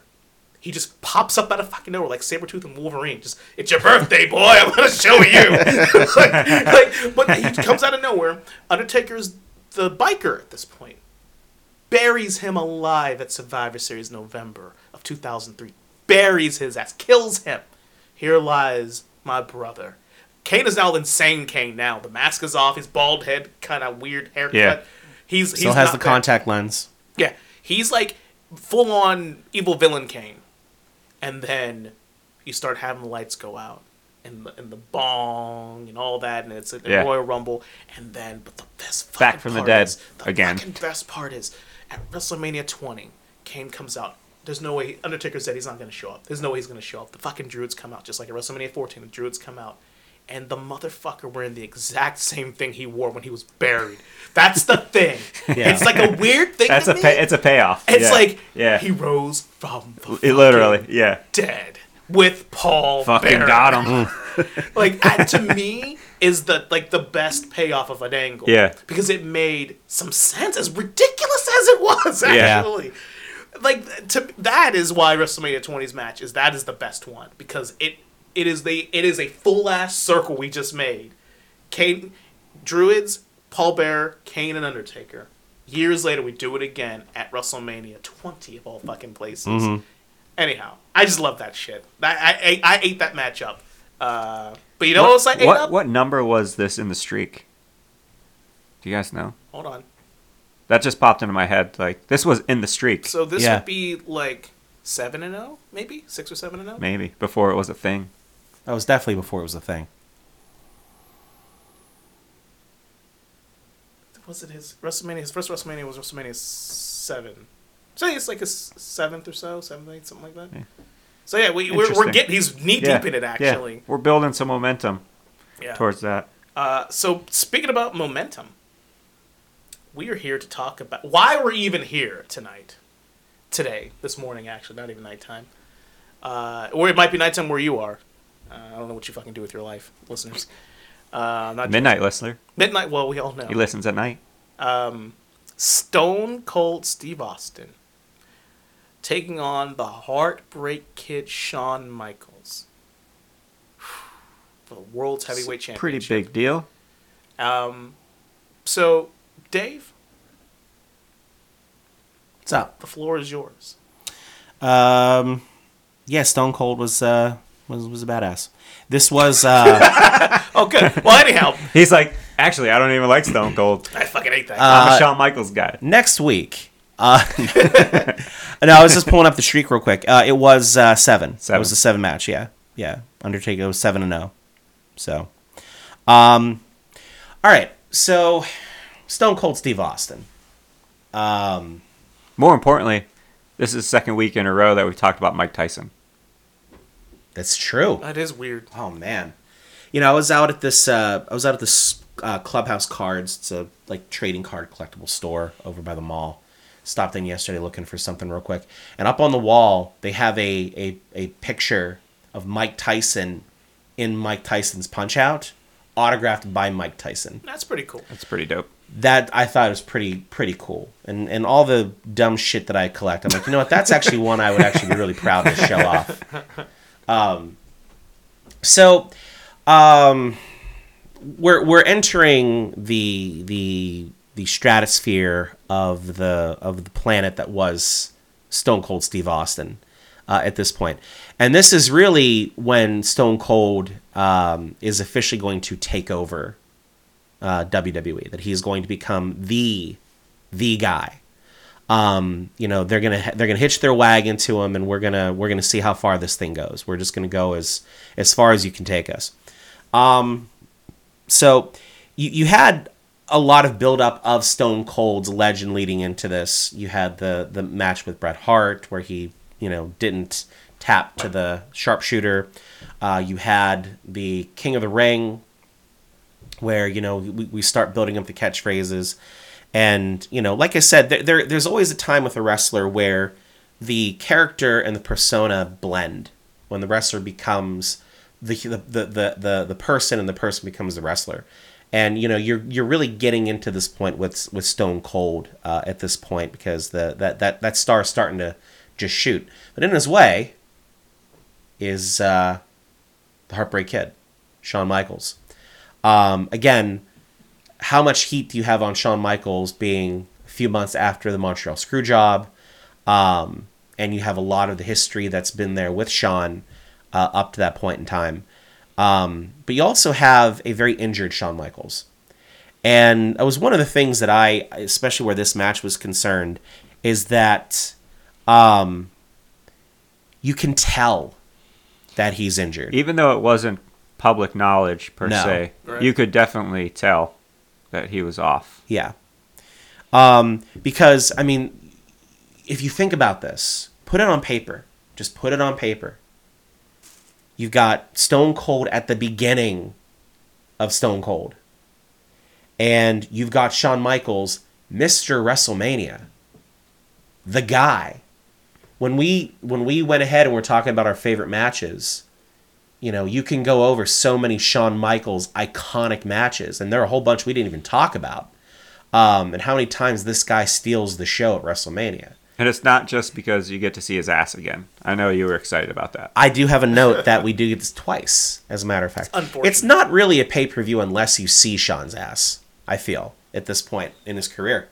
Um, but you're right. Like Sean, Sean's major heel. He's got an Iron Mike Tyson, right? The baddest man on the planet at this point, right? That was peak Mike Tyson That was too. peak Yes. Mike Tyson. that was pre face tattoo Mike Tyson. Yeah, pre. Although you know, I did think it was interesting when the crowd was chanting Evander Holyfield No, I or love Holyfield's name in there, and like you know, like Jr's like, I can't hear what they're I saying. can't quite make it out. And I was like, no, they're chanting Holyfield, which was which was a hell of a thing, right? Um, yeah, but you had, you had this was a match of of Mr. WrestleMania versus the greatest of all time.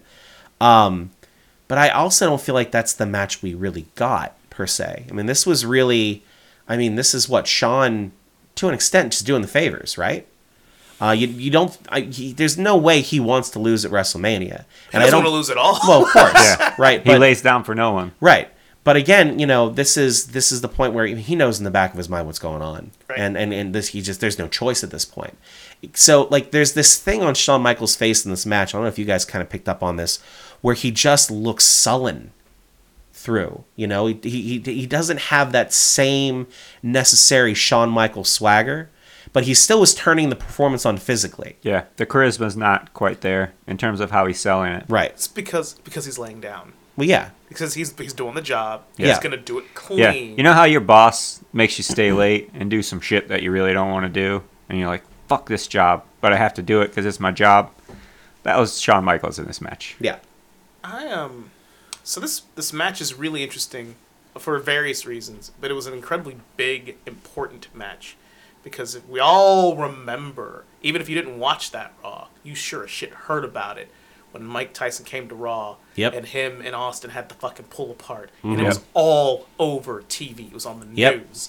It was in the newspapers when people read the newspapers. Like it was it was a part of It was a big deal. of, of pop culture. And there are people who did not watch wrestling who saw that shit and went, Is that Mike Tyson? Who the fuck is that guy? Who's Yeah. that bald guy? What? Yeah. I know what WrestleMania is. Maybe I should watch this. Yeah. This this was so you know with wrestling, and we talked about this in the Nintendo, um, the NES episode available in the archives, by the way, Yeah. about how the importance of Mike Tyson to the sports landscape at that point, because you know in the what 50s, 60s, 70s, whatever, there were three sports in America. It was horse racing, it was baseball, and it was boxing. Those were those three were king in in the American sports landscape. Now, boxing, you know, arguably was probably the biggest of all because at that time you also had the biggest personalities in boxing. Yeah. I mean, Muhammad Ali is considered probably the most important sports figure in the history of professional sports in at least in America, maybe even around the world, because that man transcended cultures, right? Um, so wrestling starts to see those guys kind of fade out, but then comes in this guy. I mean, so again, f- if, if God forbid, if you don't know who Mike Tyson is, first off, what the fuck are you doing with your life? Read a book. Um, but like, Mike Tyson was the streak that Goldberg was, but in real fucking life. That man had a one punch power that was the most devastating thing that anybody's probably ever seen in the history of fighting you know, you know, minus um, uh, Frank Dune, Dune, Dune. Who's our dude from fucking Bloodsport? Dukes. Dukes, Frank, Frank Dukes. Dukes, Yeah, sorry, yeah. Frank Dukes. Yeah, Yeah, that Uh, guy. um, minus Frank Dukes. You know, fastest knockout in, in Kumite history. Also in the archives. Also in the Covered archives. Bloodsport. Yeah. Um, but um, but this was real life on television for everybody to see, and now you're bringing him into wrestling where. You know, he's still the baddest man on the planet. Nobody's going to stand toe to toe with Mike Tyson in real life, but at least the wrestlers look the part. Right. You know, they Yeah. look physically like they can stand up to him. Yeah, I don't know what his payday was from WWE for Had it been this, six, fi- it was this- six figures. for this short stint. Yeah. But what a smart fucking business move by Yeah. Vince McMahon. Right? because he saw the potential there of what could be Yeah. and what the draw would be. Right. And then it our isolated bubble of, you know, predetermined wrestling matches started bleeding into everything else from like the news and regular pop culture. And it was just it's it was such a weird thing, but it was so fucking smart because look at the payoff. Yeah. It was big. Yeah. You know. And it's kind of funny because really in the match, Tyson almost had nothing to do. Almost just there. He He didn't was have just to. he was That's just the beauty there, of it. right? He was the um enforcer. He was the enforcer. Um, but I, I, for whatever reason, I remembered him being more involved in that match, and that was maybe just my brain merging together those months leading up to that. You know, um, of him being more involved in that match. But um, yeah, I mean that. Okay, you're gonna you're gonna go ahead and in a time where the legitimacy of wrestling, which is a funny thing to say in itself, was being called into question just a few months earlier. All right, we're gonna bring Iron Mike Tyson in, and uh, he's gonna keep this shit straight. Can't fake that. You're not gonna fake that. No. You know what was really cool? Um, obviously, Austin was white hot over. Like the the universe was ready for this. Yeah. You know, say what you want about Shawn Michaels being like, you know, the attitude era, and he was attitudinal, and he was the beginning of the attitude era, like, like very much the very beginning of the attitude era. But he was also around in 1989. You know, I remember the Rockers. You know, like he was also around in 1992. You know who doesn't remember that? Marty Jannetty. Fuck. He remembers. He doesn't remember much these days. That's why he's on Twitter so much. So one day he'll That's just right. go back over and remember the things he didn't remember. When he takes a break from fucking and doing cocaine. do yourselves a favor, ladies and gentlemen. If you're not following Marty Jannetty on the socials, uh, you probably should. You're not going to be disappointed. You you you're gonna probably learn a lot too, but you will not be disappointed. It is. It is something. There there are times in our in our general group text that we send out to each other that we're just going to randomly pull in a tweet from Marty Jannetty from that day, and From it's that day. and- and it's exactly what you think. Yep. Yeah. It's absurd. It was weird seeing Stone Cold Steve Austin, and it's weird because I hadn't watched this match in such a long time, but it was weird seeing him as an unproven contender. It was weird to me. Yeah. He was fighting for it. Yeah, like Mm-hmm. it was even like because anytime after that he was the dude, he was the man, he was the guy. Even if he was fighting for the title, he was still Yeah, he had Stone cemented Cold his Steve. spot. This is before He was still that. working towards and it. he's like, I love Steve. wa- Okay, so I wanted to talk about this because you brought it up, and like the, the the who Steve Austin is. And we were talking about this way earlier in the in the episode. Stone Cold Steve Austin is notoriously untrusting of people. Like the man, Steve Aus- Yes. Steve Williams, Right. is notoriously untrusting of other people. He's notoriously very protective of his spot. Yep. Which has caused more problems than it solved for him in his career. Obviously, when he That walked is- away, when he didn't want Facts. to do the job That that is fucking Rock Lesnar and absolute- Ron, he that is walked absolutely true. right? Yep. He, and he admitted that he was wrong about that. He did. You know, but it is what it is. But to look at this man, like everything Steve Austin did was great. Like the glass shatters, his the B- the, the bad the BMF walk. It's his it's his it's his sauntering, it's his swagger, it's his energy. He Gets in the ring. He's and then he does like the rope blah blah blah and he gets right in Tyson's face. And I know like real life, Tyson would knock you the fuck out Yep. but it doesn't matter because in the squared circle you're in his world now you're in you're in austin's world Yeah. now and i love how he starts jaw jacking at him and tyson's not backing down i'm like oh what's gonna happen you know when you're a kid like are they gonna go swinging on each other now and the whole time you're thinking oh what's tyson gonna do what's tyson gonna do enter Shawn Michaels, who uh, is one of the greatest in ring performers of all time. And this is, unfortunately for him, a really bad time of his life. Yep. Uh, very, you know, historically, you know, covered. You know, I'm not going to go into it, but he had a lot of drug issues, a lot of pain. He was on a lot of pills. He was having a lot of issues. Uh, he was his own worst enemy. Um, there are some serious, interesting stories. The shit that he he would pull back in the day, ba- and during this period. But him knowing that this was his last rodeo for a while was a big thing, and I'm sure that was also weighing on his head. Not just the fact that he was going to lay down, but knowing that this was going to be it for him. Yeah. Uh, there's a point in the match, and I want to know what you guys think. If you, because he's moving on pretty gingerly. Yes. You know, throughout the match initially, he's doing pretty. He's moving around. He's bumping all over the place. But there's one spot where I it know. Mm-hmm. starts. The one spot when he does the upside down into the turnbuckle, He hit lower back that. into the turnbuckle. He He, hit that so hard. bounced off. He that son of a really bitch. hit that hard. And then he starts selling the back. Oh yeah. Right after that, and Yeah. that was like he just starts slowing down. Yep. And that was not the Shawn Michaels that Austin should have wrestled, unfortunately. No, and I I But think he still did his Yeah, best. he started slowing down there, and then when they were going at it outside the ring, when he hit the table, the announcer's table, he started slowing down even more, and it was like pretty noticeable. I mean, us knowing, you know, Well- what happens after that. Now watching it back, you're like, oh yeah, that's a sure tell sign. But like in the moment, you know, I don't recall what I was thinking or feeling w- watching it the first time when it Yeah. really happened. Um, but it, it's now you're like, man, dude's back is fucked. Well, like this, and and again, you know, you got to remember at this point in time to everybody, this was his last match. Like Mm-hmm. there was nobody thought Shawn Michaels was ever going to wrestle again. That's where you get the the miracle of modern medicine, ladies and gentlemen, where they were able to do a surgery on his back that was able to allow him to do this shit again, right? Yeah, and, 'cause and do it after- at a high level, Yeah, right? because he didn't wrestle for four years after this match, and then he was supposed to come back for one match, and then doctors are like, "If you're okay with it, you can go." yeah, And he like went- and medically, he's like, like, "Oh, I'm gonna medically, fucking this go." is this is medically you're going to be able to Yeah, do this again. It's pretty wild. Um, you, you saw it again, like more recently with Edge. Edge had his issues and he had to retire, and then medicine catches up a little bit. He gets some treatments, and you know he he's able to.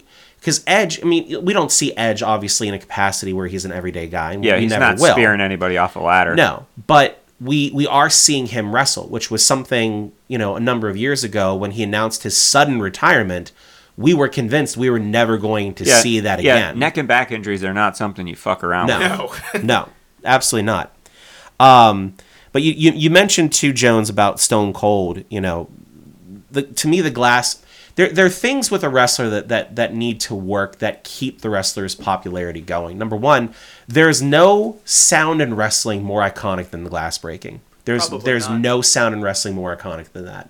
It instantly because what follows, it instantly is a brand right? And Stone Cold also has a great brand. Yep. You know, with the broken skull and you know, he didn't go into Hollywood. He tried Hollywood. It wasn't for him. He admits that. You know, if you go back and watch any type of interviews that he does, the podcast, which is hugely successful, um, is really his format. Like that's where he feels most comfortable being Yeah, able to he do tried to things. do the same thing that Cena and Rock, rock and did, yeah. and it did not work for him. just it just Yeah. wasn't for him, right? Um, the finisher, right? The Stone Cold Stunner can come out of nowhere, which every great finisher in wrestling, as we've always discussed, should come organically and out of nowhere.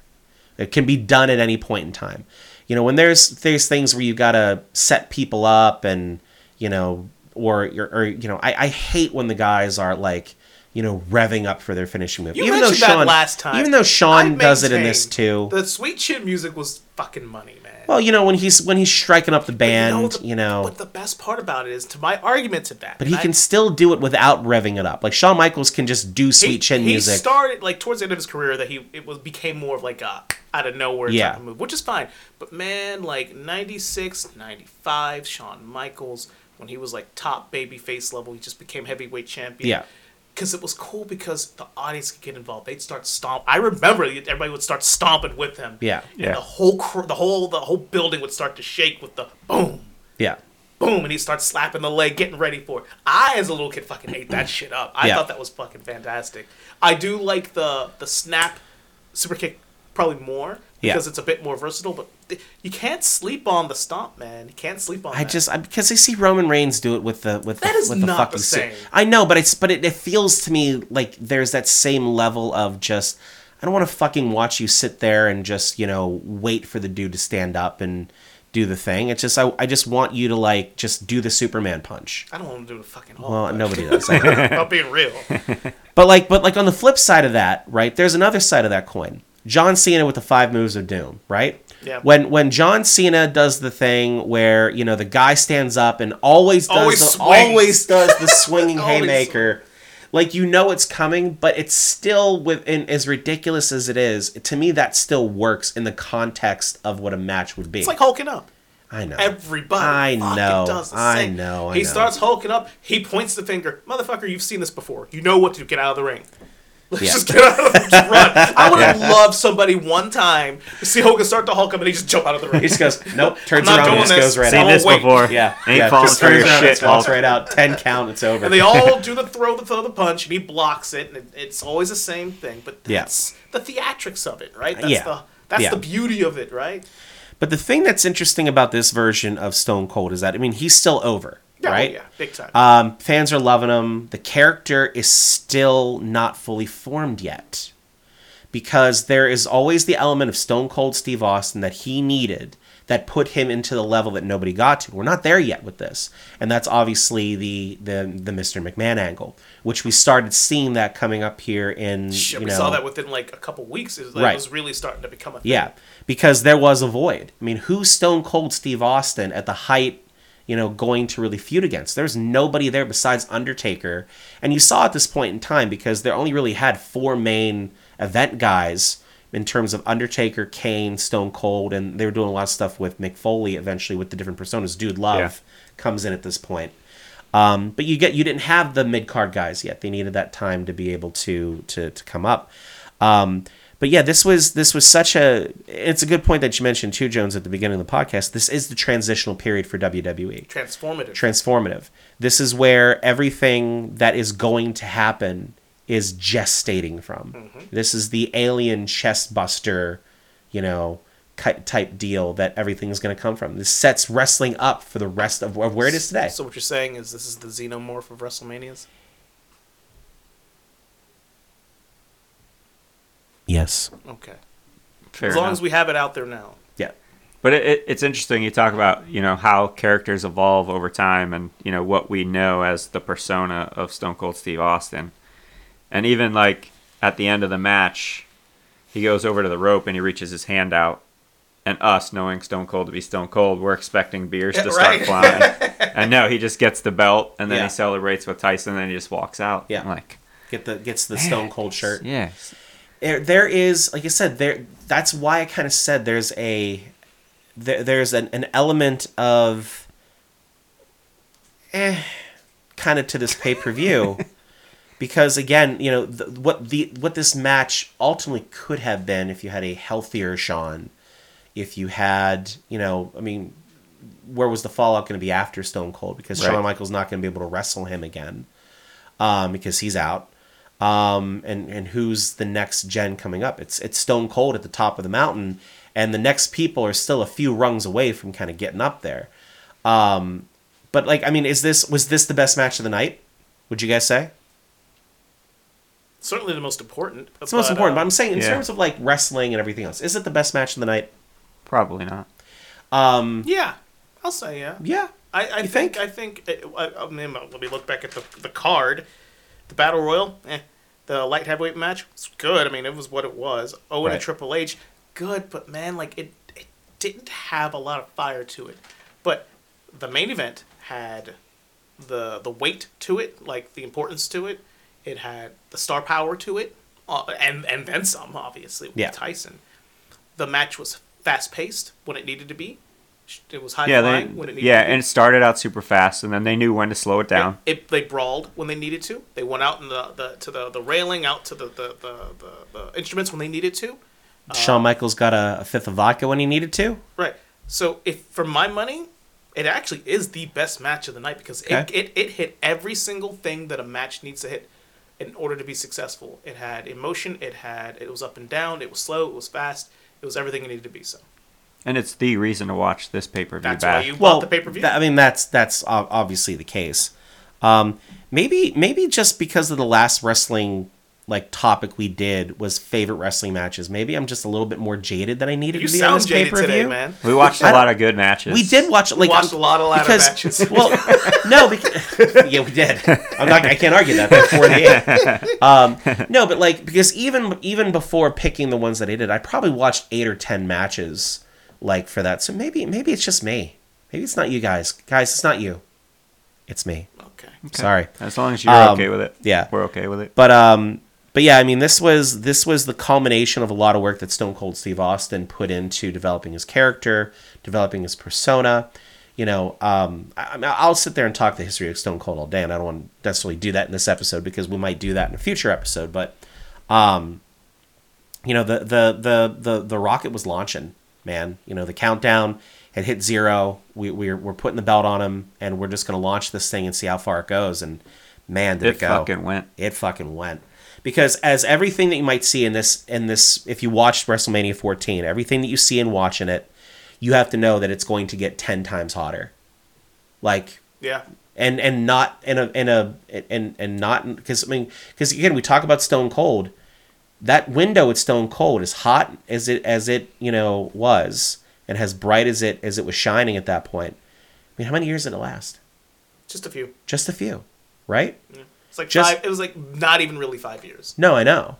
Um, but like that's the thing. It's like um, it it wasn't Hogan, you know, in, in in that time frame. It wasn't Cena in his time frame. Right. You didn't quite. I mean, you had. I mean, I I would even argue that probably Roman Reigns right now, as a bigger foothold. Roman Reigns in has that. been around for a long He time. has at It this doesn't point, right? Seem like it, but he has. no, but but we're talking like Him, over five Rollins, hundred. they've been around for a hot ass minute. Yeah. in WWF. Um, so you know that that that shooting star again. Use the use the analogy. It it burned bright, and then when it faded, not that he did, but it, also he did. Well, there was because- so many. Yeah, I mean, there's so many things that were going on with Yeah, him. because fourteen, and then at, n- at nineteen, he's done. Right. You figure. Well, you fig- you figure he was already. It's not like he was 24. No, of When course. he finally got the break he needed in right. the WWF. Yeah, he'd been around. Yeah, Yeah. he was already wearing a knee brace when he made it.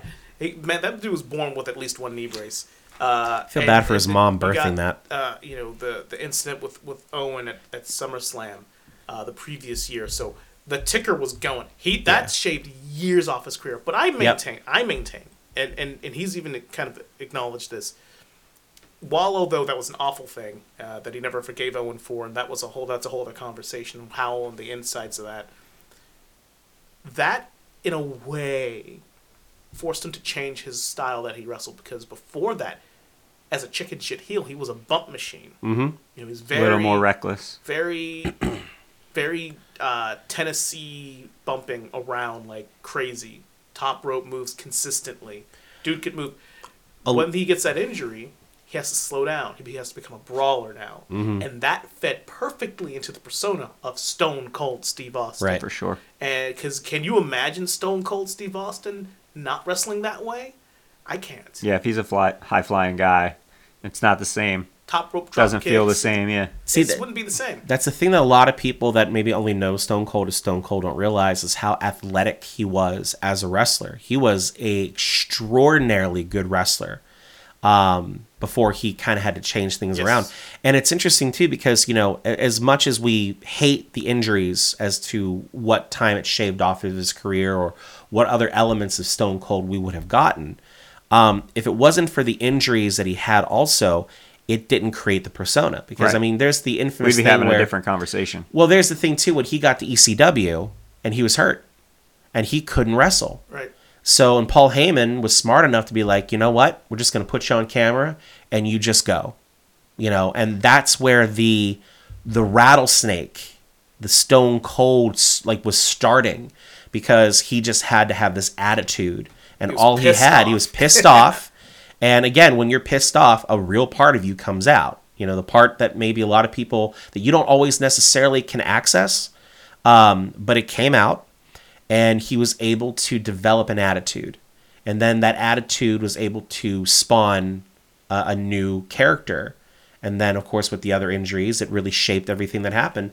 And you know, the great wrestlers, guys, when you look at them, they're not your high flyers all the time. You know, the, the, the greatest wrestlers in wrestling aren't always the ones that that get the spotlight. A lot of the great wrestlers, you know, like again, John Cena, five moves of doom. Does that mean that's what John Cena is as a wrestler? No, we've seen plenty of matches where John Cena would flex his wrestling acumen and would show everybody that this dude could really fucking work if he wants to. But that's not also the role of the of the number one guy. Right. So Well said. thank you. Agreed. So all in all, great show. I mean, it was it was what it was. Uh, there were no bad matches. Just bad fans. Apparently, really some. Nah, I'm just kidding, Boston. We love you. We love you, Boston. Make sure you listen a couple of times to this episode. a couple of times. Uh, but I really liked it. That's why I that's why I really I really wanted to cover it because I feel like it was it is the most important WrestleMania of all time outside of WrestleMania one. Hmm. Uh, I don't. Yeah, for a number of reasons. One, it was sort of changing of the guard, right? Uh, like we said, Michaels wouldn't wrestle for four more years. He thought he was done forever. Um, it was really the true start of the Attitude Era. WWF would drop their classic logo and replace it with the new Attitude Era, era logo with the the white scribbly lines and Mm-hmm. uh, Austin McMahon feud would start a few weeks later. Uh, the re-evolution of DX would start Monday Night Next Raw day. the next Yeah. night, Because now all of a Uh, with sudden, Michaels Tri- out, Triple H is because the all of a number one sudden, guy. Triple H is like really important now. Yeah. Right? Really so important. they they introduced the DX Army, Yeah. uh, X-Pac bring in X Pac for debuted the that first next time. night. Sean Waltman, uh, bring the New Age Outlaws into that. So a lot of a lot of things were changing uh, in the WWF at that time, and you know, obviously for the better. It was a really fun time to be a wrestling It was a, fan. Yeah. it was a time to be so uh, not busy on a Monday night that you could sit and watch Raw and Mm-hmm. Yeah. Nitro. Uh, uh, un, you know, j- and no one was gonna be like, "Whoa, you gotta do that." No, no, no, no. This is my time to sit and watch. Yeah. Well, and think about how too, as you mentioned that, right? Like how dedicated you really had to be to that. There was no YouTube. Nope. Mm. You weren't watching video clips online. Nope. The internet was barely just a thing at this stage. Barely. Very early. Um, very early internet. Um, you didn't have a DVR, Nope. so you're not recording Nitro and then watching it the next day, or vice versa, right? You had to pick. I, well, you do what I do. I would just pause record and just switch between channels. Yeah. Well, I- Custom tapes. I, I always Nice. got I always got really happy in the summertime because they would replay Nitro at like two in the morning, and like I would fall asleep and I'd wake up and like watch it for a couple hours even though I wasn't supposed to. Like I just got downstairs and like we had the vol- I set up real close to the yeah, TV. it's real low, so Jimmy didn't- Mack didn't hear it. I had the, I was real the volume was real low. I was real close to the TV. I always told my family, well, it's really hot upstairs because we didn't have air conditioning upstairs. We just had the window unit that was downstairs. I was like, so I'm just gonna sleep downstairs. So I had everything set up, and then I'd sneak into the kitchen. I would get it because my we had potato chips at the house. That was our snack, and I would just put a couple different types of potato chips in a bowl, and I'd just sit there at three o'clock in the morning and just snack and watch Nitro and kind of get caught up in what's going on there too. Yeah. So it was a great time. It was a great time to be a wrestling fan. Yeah. One thing uh, I made a note about is man, do I miss the closing WrestleMania recap videos that they used to do? Because now it Yeah. it just it just cuts off like at whatever you know whoever wins the last match. It's a close up on them. It's like we'll see you Monday night, and then it shuts down. Uh, they had a recap of every match afterwards, and I was like, man, the Those are logis- the days. logistics of pulling that off live. Uh, it's impressive that they were able to do that. I wish they would get back to it. You know, it's funny that you say that because there was another thing that pulled at my heartstrings a little bit. It was the disclaimer "Wrestling is not a joke" video that they had in like the middle of the pay per view, where they had like six wrestlers like I'm a four time Gold Gloves, I love it. I'm a national champion at the University of Miami, you know, I'm a guy, and they're like, you know, my knee's been blown up, I've worked, I I broke, I'm damn near broke my neck, you know, like I damned, but I still got up. and and they're just kind of showing us like right at the end it's like do not try this at home and meanwhile jones that's is, all I was meanwhile jones is like gonna fucking try all this at I'm gonna home do it anyhow. There was also a, a, a promo that they did. I think it was a little over halfway through the pay per view. It was an old black and white video of like The old time. classy Freddie Blassie and Yeah. Gorilla Monsoon. Basically, the ta- the passing of the torch. Yeah. Like this is what it used to be in my day. This is what it is now. yeah Uh, I thought that was just really cool, like as because they were realizing it in the moment that wrestling was changing, and they wanted the fans to be on board as they were, as you know, we were the guys, and now those are the guys, and we're here for it, and you should be here for it too. God, I miss Gorilla Monsoon. it's like the it's like the genesis of their whole marketing campaign now then now forever I hate that. I hate that. I hate it so much. jeff just said it and you're like yeah this is great no, I hate monsoon that. and then i No, say it and you're hate like fuck that No, I hate that. I said it Fucking different. That they didn't say that then now forever bullshit. I hate. i it. know I hate it. they just said it without saying it Yes, I don't need them to fucking say it. God damn it. But yeah, this is awesome. This has been a great episode. It's always fun going back to these old wrestling shows, and it's fucking WrestleMania week.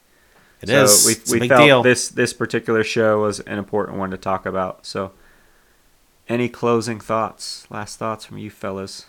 Shawn Michael did a kick up with two compressed vertebrae and one that was shattered Yeah, his ability to compete at such a high pain level is fucking impressive. he did a kick up. I can't get up off the floor at my age right now, and I don't have nearly those kinds of injuries, right? Like yesterday, I was sitting on the floor at a friend's house, and I tried to get up, and I was hoping nobody was watching me because it just felt awkward. and that motherfucker with three bro- like three broken vertebrae basically did a fucking kick up in the middle of a match in front of nineteen thousand Yeah. people. Listen, when he turns it on, he turns it on. Uh, I, closing thoughts. Uh, the great show. It was fun. It's WrestleMania, uh, and it's just beautiful seeing how many stars were being made that night and how and again a year from then how things are so very different on the landscape all of these characters you know a year later rock and austin are doing their thing so it's uh it was a good show and i'm glad we talked about it it was a good year yeah. 98 was a great year Agreed. Speaking of great years, what were you guys doing in 1986? being four Playing Legos, I'm pretty sure. So you weren't watching Sylvester Stallone as Cobra? You know what? We had HBO, so probably accidentally I might have. i i hope i i feel like no one's actually watched this movie before Well, guess A what? lot of people may not have watched it since. Why do you bring it up, Jeff? because we're gonna fucking watch it, and next week we're gonna fucking talk about it. Oh You shit! know, we we've spent our last few movie episodes talking about really good movies that we really like. So we're like, let's go back and talk s- about some shitty '80s action flicks, and why not start with Cobra? oh man, and not like GI Joe Cobra. Like you're not going to turn it on, and nobody in the movie is going to go Cobra. no Might they have been better if they did. I actually have a note, and and I I, I actually have a, a, a note where I think they probably should have done that in the movie. So join us next week when we dive deep, so deep So deep. into the 1986 not so classic film Cobra, starring Sylvester Stallone and Bridget Nielsen.